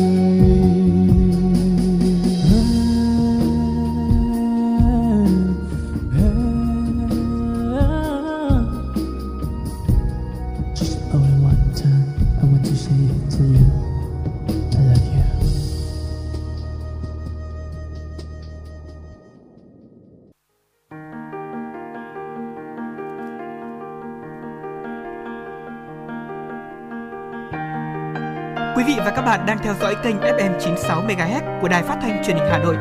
Hãy giữ sóng và tương tác với chúng tôi theo số điện thoại 024 3773 6688. FM 96 đồng hành trên mọi nẻo đường. Quý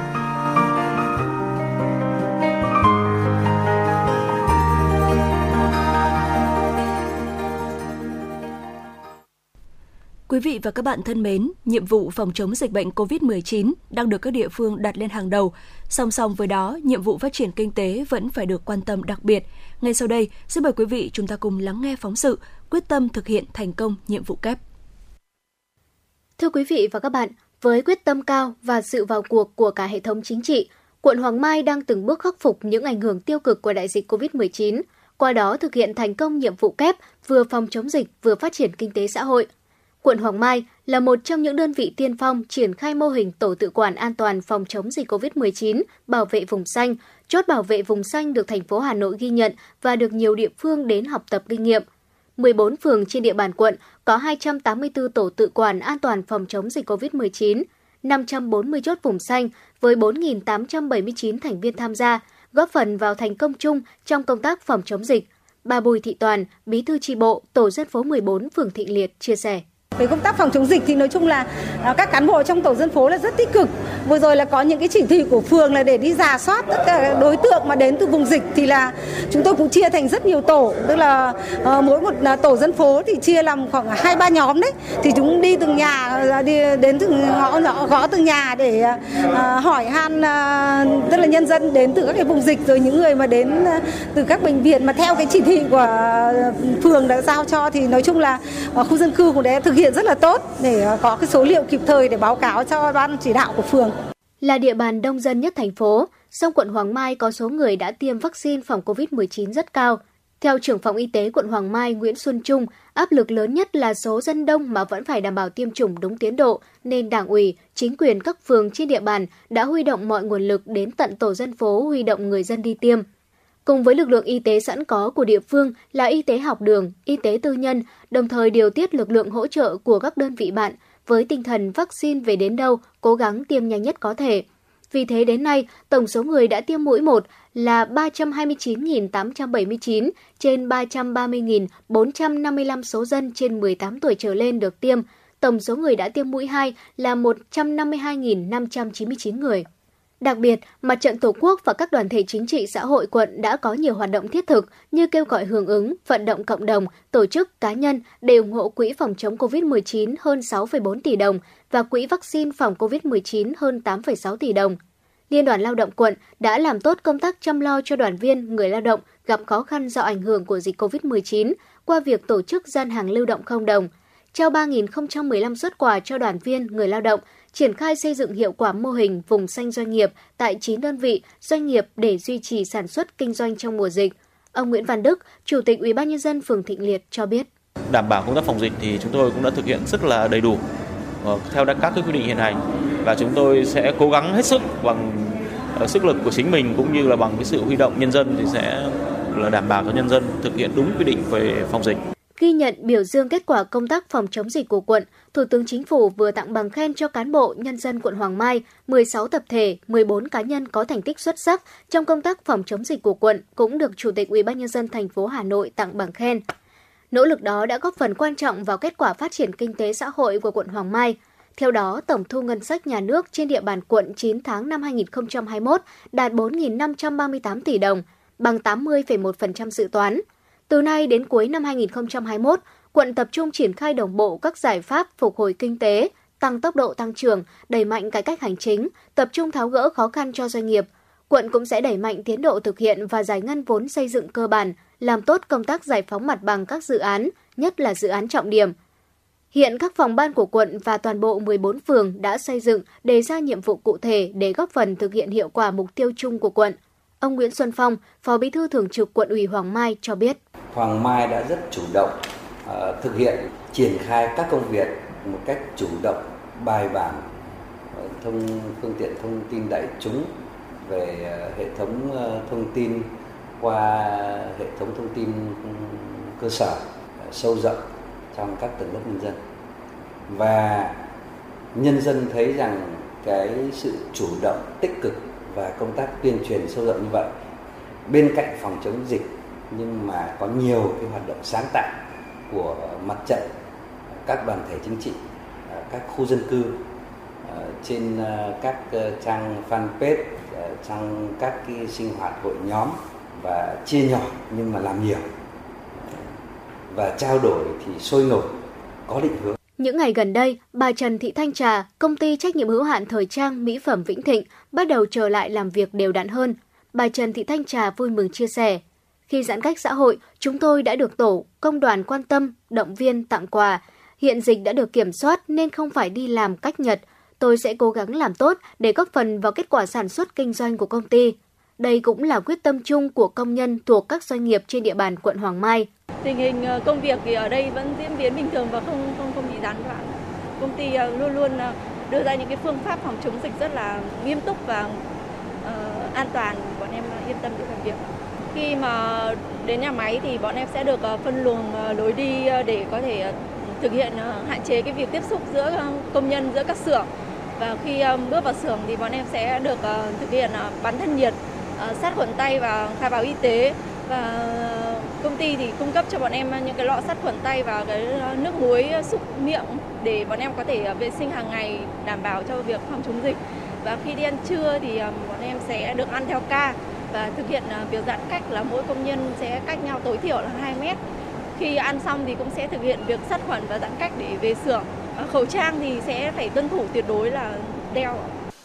Bà Nguyễn Thị Thái, Phó Chủ tịch ubnd phường Đại Kim cho biết, thời gian tới, phường quan tâm giải quyết các vấn đề nhà trung cư, xây dựng hạ tầng, cụ thể như đôn đốc Tổng công ty đầu tư phát triển nhà và đô thị sớm triển khai, hoàn thiện các dự án, tuyến đường theo quy hoạch trên địa bàn phường.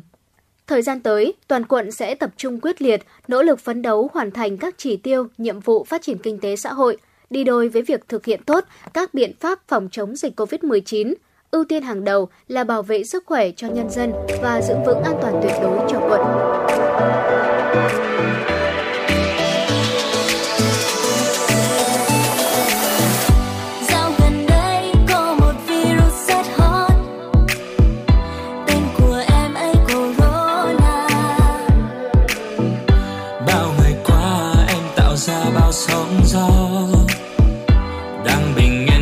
Yên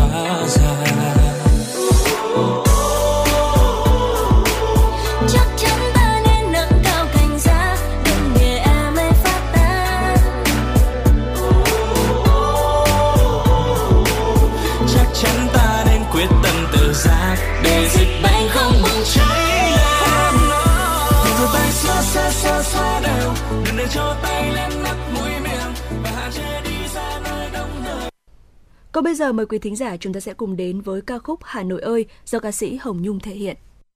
Hà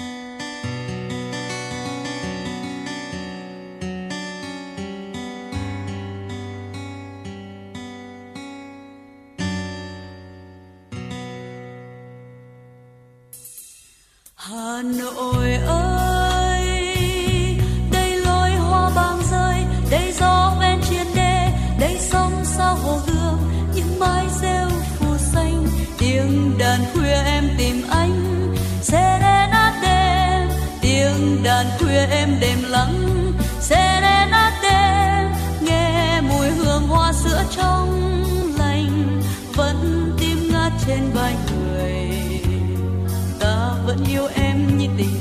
chi xưa đó, những lúc đi xa màu bằng lăng sao thương nhớ, ta về nhớ em chiều thu. Chuông chùa tiễn trong mù sương, nghe lời gió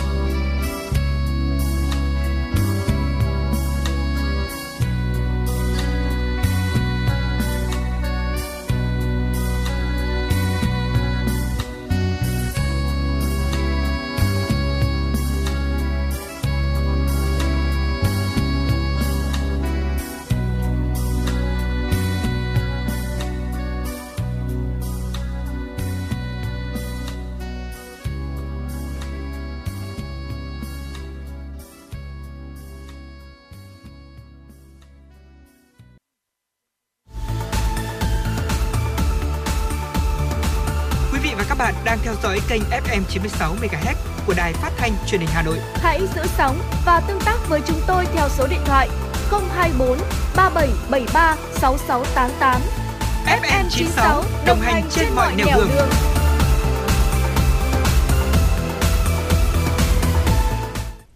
Sẽ được tiếp tục với phần tin. Bà Nguyễn Thị Lan Anh, vụ trưởng vụ quản lý thuế doanh nghiệp nhỏ và vừa, hộ kinh doanh cá nhân, Tổng cục Thuế đã cung cấp nhiều thông tin giúp hiểu rõ hơn về cách thức triển khai hóa đơn điện tử đối với nhóm hộ cá nhân kinh doanh. Việc triển khai hóa đơn điện tử sẽ được thực hiện từ trung tuần tháng 11 năm 2021 tại 6 tỉnh thành phố: Hà Nội, Thành phố Hồ Chí Minh, Hải Phòng, Quảng Ninh, Bình Định và Phú Thọ. Tuy nhiên, phương pháp quản lý thuế đối với hộ kinh doanh nộp thuế theo phương pháp kê khai sẽ được triển khai từ ngày 1 tháng 1 năm 2022. Trong trường hợp hộ kinh doanh chưa đáp ứng ngay điều kiện để chuyển sang sử dụng hóa đơn điện tử theo quy định tại Nghị định số 123-2020 quy định về hóa đơn chứng từ thì phản hồi với cơ quan thuế về việc tiếp tục sử dụng hóa đơn theo các quy định trước đây, đồng thời gửi tờ khai dữ liệu hóa đơn chứng từ hàng hóa dịch vụ bán kể từ kỳ khai thuế giá trị gia tăng tiếp theo, thời điểm nhận thông báo của cơ quan thuế cho đến hết ngày 30 tháng 6 năm 2022. Thưa quý vị, thời gian gần đây nhiều người dùng điện thoại iPhone phản ánh rằng họ bị tấn công bởi hàng loạt tin nhắn quảng cáo thông qua nền tảng iMessage. Việc spam quảng cáo thông qua iMessage được cho là đối tượng uh, dễ thực hiện nhưng mà lại khó có thể ngăn chặn. À, theo đó thì chỉ cần đăng ký tài khoản Apple ID bằng số điện thoại rác hoặc là email, những đối tượng trên có thể dễ dàng gửi tin nhắn kèm theo các tệp tin đa phương tiện đến hàng loạt người dùng iPhone. Và ngay cả nhà táo cũng chưa có cách xử lý triệt để vấn đề này. Trên trang hỗ trợ trực tuyến, Apple khuyến cáo người dùng nên sử dụng tính năng báo cáo tin rác nếu gặp phải trường hợp vi phạm. Cụ thể, để không phải nhận tin nhắn rác trên iMessage, người dùng có thể chặn số điện thoại lạ thường xuyên gửi tin nhắn spam. Bên cạnh đó thì người dùng có thể sử dụng tính năng lọc người gửi không xác định. Lúc này thì tin nhắn vẫn được gửi đến điện thoại nhưng sẽ được sắp xếp vào danh sách riêng. Cuối cùng, người dùng hãy báo cáo tin nhắn rác này tới với Apple. Sau khi đã thực hiện tất cả các giải pháp trên mà vẫn bị làm phiền bởi những tin nhắn rác, người dùng có thể tạm thời tắt tính năng iMessage. Tổng cục Thủy lợi, Bộ Nông nghiệp và Phát triển Nông thôn có công điện về việc khẩn trương tăng cường các giải pháp bảo đảm an toàn công trình thủy lợi, phòng chống ngập lụt, úng, đề phòng ảnh hưởng của mưa lớn ở khu vực Trung Bộ và Tây Nguyên. Để chủ động ứng phó hạn chế thiệt hại do mưa lớn gây ra, Tổng cục Thủy lợi yêu cầu Sở Nông nghiệp và Phát triển Nông thôn các tỉnh, thành phố chỉ đạo các đơn vị theo dõi chặt chẽ thông tin dự báo thời tiết, mưa lũ để triển khai phương án bảo đảm an toàn công trình thủy lợi, đặc biệt các hồ chứa đã tích đầy nước, hồ chứa sung yếu và các hồ chứa đang thi công sửa chữa, nâng cấp. Các đơn vị khẩn trương vận hành hạ thấp mực nước các hồ chứa nước có cửa van xuống mức chủ động đón mưa, lũ, bảo đảm an toàn công trình và vùng hạ du, thực hiện nghiêm túc việc cảnh báo sớm cho người dân vùng hạ du trước khi hồ chứa xả lũ và khi có nguy cơ xảy ra sự cố. Tổ chức trực ban 24 trên 24 giờ trong thời gian có mưa lũ, thường xuyên báo cáo tình hình về bộ phận thường trực bảo đảm an toàn công trình thủy lợi và phòng chống ngập lụt úng của Tổng cục Thủy lợi. Khoảng 3 tháng nữa, Hà Nội và các tỉnh, thành phố thuộc khu vực Trung Du Đồng bằng Bắc Bộ sẽ bước vào vụ lúa xuân, vụ sản xuất nông nghiệp quan trọng nhất năm 2022.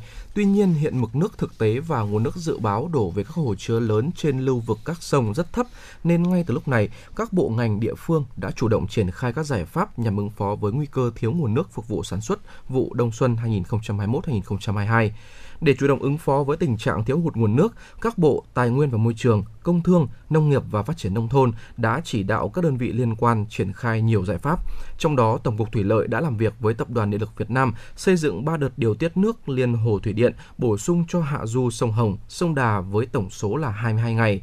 Về trách nhiệm của địa phương, Sở Nông nghiệp và Phát triển Nông thôn Hà Nội vừa đề nghị các chủ đầu tư đẩy nhanh tiến độ thi công, sớm đưa các công trình thủy lợi vào khai thác. Các quận huyện, thị xã và 4 doanh nghiệp thủy lợi của thành phố quản lý chặt chẽ nguồn nước tại các hồ thủy lợi trên địa bàn, triển khai giải pháp đảm bảo đủ nước phục vụ sản xuất vụ đông xuân 2021-2022. Ủy ban nhân dân xã Đường Lâm vừa có quyết định số 299 về việc xử phạt hành chính đối với đoàn làm phim Chuyện làng Bồm do có hành vi xâm hại giếng cổ, công trình nằm trong khu vực bảo vệ 1, di tích quốc gia làng cổ Đường Lâm, xã Đường Lâm, thị xã Sơn Tây. Cụ thể, đoàn làm phim Chuyện làng Bồm đã có hành vi vi phạm hành chính, viết vẽ làm bẩn di tích lịch sử văn hóa danh lam thắng cảnh, vi phạm quy định tại khoản 1, điều 20 Nghị định 38 2021 ngày 29 tháng 3 năm 2021 của Chính phủ quy định xử phạt vi phạm hành chính trong lĩnh vực văn hóa và quảng cáo. Đơn vị phải nộp phạt 2 triệu đồng, đồng thời khôi phục nguyên trạng công trình giếng cổ. Trước đó, ngày 7 tháng 11, người dân địa phương phát hiện giếng cổ tại đình Mông Phụ, làng cổ Đường Lâm, bị một đoàn làm phim Tết tô vẽ toàn bộ bề mặt giếng cổ nằm trong khu vực bảo vệ một của di tích làng cổ Đường Lâm để phục vụ việc quay phim, ghi hình. Trong khi đó, theo quy định tại Điều 32 Luật Di sản, khu vực bảo vệ một là vùng có các yếu tố gốc cấu thành di tích phải được bảo vệ nguyên trạng về mặt bằng và không gian. Trường hợp đặc biệt có yêu cầu xây dựng công trình trực tiếp phục vụ việc bảo vệ và phát huy giá trị di tích phải được sự đồng ý bằng văn bản của người có thẩm quyền xếp hạng di tích đó. Tuy nhiên, đoàn làm phim đã tự ý thay đổi diện mạo công trình. Thưa quý vị, trận đấu giữa đội tuyển Việt Nam và đội tuyển Nhật Bản sẽ được diễn ra vào lúc 19 giờ ngày mai 11 tháng 11. Liên đoàn bóng đá Việt Nam VFF cho biết khán giả vào sân Mỹ Đình cổ vũ đội tuyển Việt Nam và đội tuyển Nhật Bản sẽ phải qua 3 lớp an ninh để đảm bảo an toàn về trật tự xã hội cũng như phòng chống dịch COVID-19. Cụ thể, ở lớp đầu tiên là khu vực ngoài sân, lực lượng chức năng sẽ bố trí 5 cổng kiểm soát từ mặt đường Lê Đức Thọ để khán giả có thể vào khuôn viên sân Mỹ Đình. Khán giả sẽ xuất trình vé, chứng nhận kết quả xét nghiệm âm tính với COVID-19 trong thời gian 72 giờ trước giờ thi đấu, giấy chứng nhận đã tiêm đủ 2 mũi vaccine, thực hiện khai báo y tế, đo thân nhiệt dưới 37 độ C rồi sẽ được dán sticker sau khi hoàn thành. Trong khi đó, ở lớp thứ hai có 18 cửa kiểm soát để khán giả có thể vào sân. Tại đây, bộ phận an ninh sẽ kiểm tra cuống vé, sticker nhận diện đã kiểm soát y tế, sau đó sẽ đóng dấu ở tay. Ở lớp thứ ba, tại các cửa dẫn ra khán đài, khán giả đáp ứng đầy đủ sticker, nhận diện và dấu vân tay mới được vào sân. Theo quy định, khi vào sân, khán giả được yêu cầu thực hiện nghiêm quy định 5K của Bộ Y tế và ngồi giãn cách. Để có thể vào sân, khán giả phải chấp hành nghiêm các quy định của ban tổ chức. Trong trường hợp không đáp ứng cũng như thực hiện không nghiêm các quy định, khán giả sẽ bị từ chối vào sân và sẽ không được hoàn tiền vé. Dạ vâng, thưa quý vị, vừa rồi là một vài những tin tức đáng chú ý có trong buổi chiều ngày hôm nay.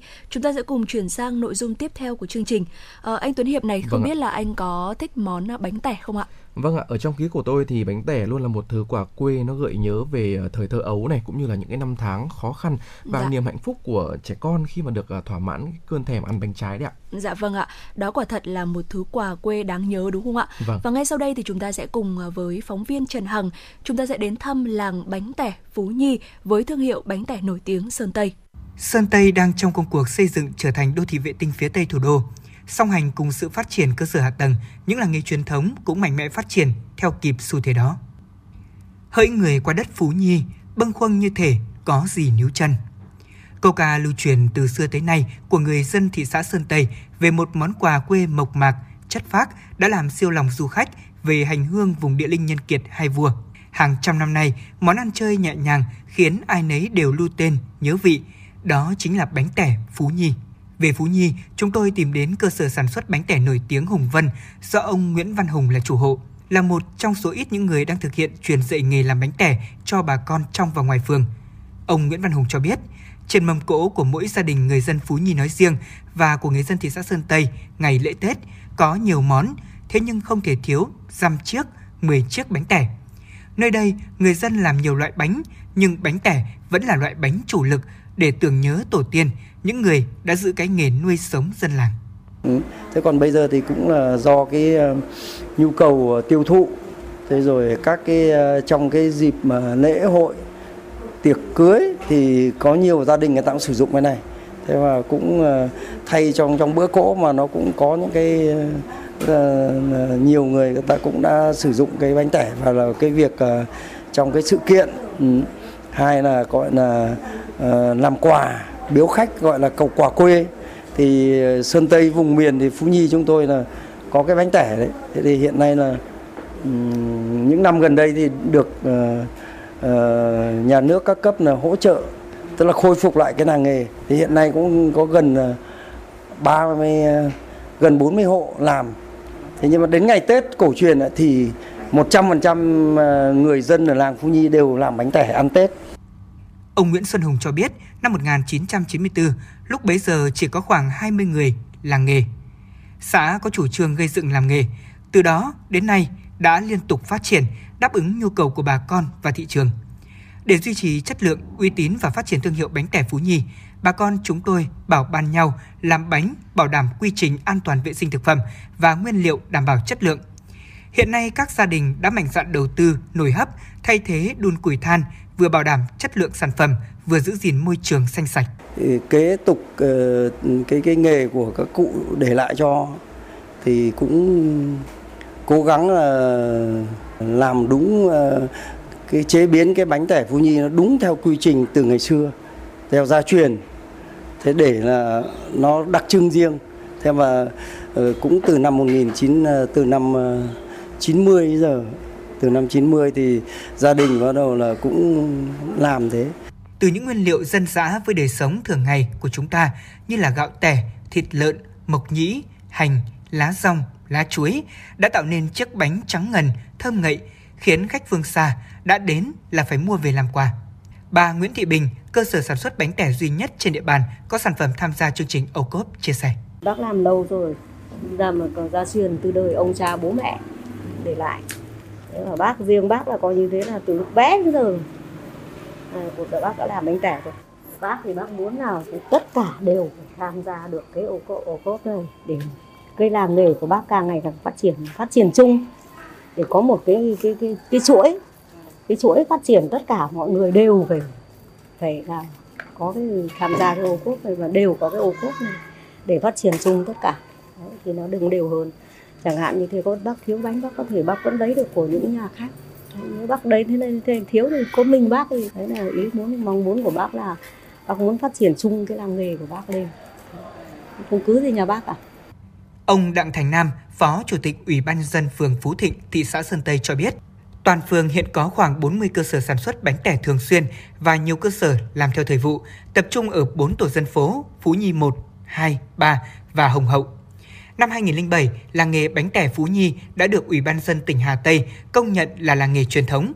Năm 2010, Cục Sở hữu trí tuệ, Bộ Khoa học và Công nghệ đã cấp nhãn hiệu tập thể cho sản phẩm của làng. còn cái quy mô làng nghề thì bây giờ là tất cả chúng tôi phường Hồ Thịnh cũng đang thứ nhất là về sốc lại cái làng nghề thì tất cả có hơn 30 hộ để sản xuất bánh tẻ Đấy, trên cái quy mô sản xuất bánh tẻ thì nó rơi vào tầm khoảng độ nhà nào nhiều thì vài nghìn cái một ngày lượng đặt. Nhà ít thì vài trăm, cũng có nhà làm theo thời vụ. Có nhà thì là người ta làm theo kiểu chuyên nghiệp, là đăng ký tất cả sản phẩm ở cóc này. Có bà Nguyễn Thị Bình thì bây giờ đã đạt tất cả là ở cóc là chứng chỉ là 4 sao thì các em biết rồi. Để trên cơ sở thế. Còn định hướng thì phường cũng sẽ làm sao mà có những cái định hướng hoạch định. Muốn là cái làng nghề này nó phải ở phát triển ở một cái chỗ tập trung. Thứ nhất là đảm bảo về cái môi trường sống xung quanh cho toàn cái phường nó đảm bảo cái thứ hai là để đảm bảo cái phục vụ cái du lịch cho nó phát triển thì tất cả những khách du lịch mà mong muốn là mai mai mà muốn đến thăm làng nghề thì người ta chỉ cần đến một nơi để địa điểm mà người ta có thể thăm hoàn toàn tất cả làng nghề Bánh tẻ Phú Nhi là sản phẩm thực phẩm nên vấn đề bảo quản và bảo đảm chất lượng an toàn thực phẩm là rất quan trọng. Thứ quả quê chân chất mộc mạc này đã khiến bao du khách thưởng thức rồi mê, rồi thèm, rồi nhớ. Còn người làng Phú Nhi vẫn giữ phong tục tặng biếu bánh cho người thân, người xa xứ như lời nhắn nhủ, hãy luôn nhớ về hương vị truyền thống của xứ đoài. Tuy nhiên, do quy trình sản xuất bánh từ 4 đến 7 ngày, nhưng thời gian sử dụng sản phẩm bánh chỉ trong vòng 2 ngày. Đây cũng chính là rào cản hạn chế phát triển và mở rộng thị trường của bánh tẻ Phú Nhi. Bên cạnh đó, vẫn còn nhiều hộ chưa sử dụng thường xuyên tem nhãn thương hiệu cho sản phẩm của cơ sở sản xuất, đã khiến người tiêu dùng rất khó khăn truy xuất nguồn gốc thực phẩm. Hiện cũng chưa có điểm giới thiệu bán sản phẩm bánh tẻ tại làng nghề và trên địa bàn thị xã, bảo đảm quy mô để người tiêu dùng tìm đến mua, đặc biệt là chưa khai thác và thu hút được khách du lịch đến thị xã về tham quan tại làng nghề. Theo Ủy ban nhân dân thị xã Sơn Tây, để phát triển thương hiệu sản phẩm làng nghề bánh tẻ Phú Nhi, thị xã đã chỉ đạo phòng kinh tế phối hợp với Ủy ban dân phường Phú Thịnh và các đơn vị chức năng thực hiện đề án hỗ trợ duy trì và phát triển làng nghề bánh tẻ Phú Nhi gắn với du lịch thị xã Sơn Tây giai đoạn 2019-2021, định hướng đến năm 2025, góp phần tạo thêm việc làm, tăng thu nhập cho người dân làng nghề. Đồng thời thông qua các hoạt động du lịch tại làng nghề, góp phần giới thiệu, quảng bá, tôn vinh những giá trị văn hóa lâu đời của làng nghề và phát triển kinh tế xã hội của địa phương.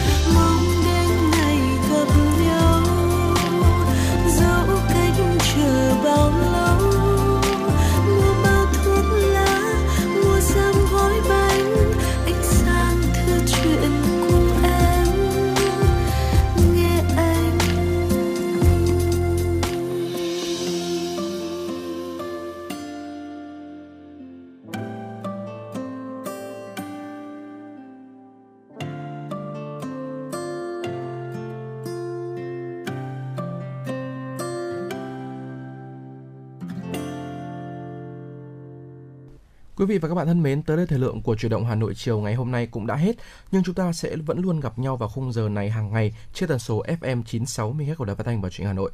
Dạ vâng, chúng tôi xin được nhắc lại số điện thoại nóng của chương trình là 024 3773 6688. Quý vị hãy tương tác với chúng tôi để chia sẻ những vấn đề mà quý vị và các bạn đang quan tâm hoặc đóng góp cho chương trình ngày một hấp dẫn hơn. Còn bây giờ, xin chào tạm biệt và hẹn gặp lại.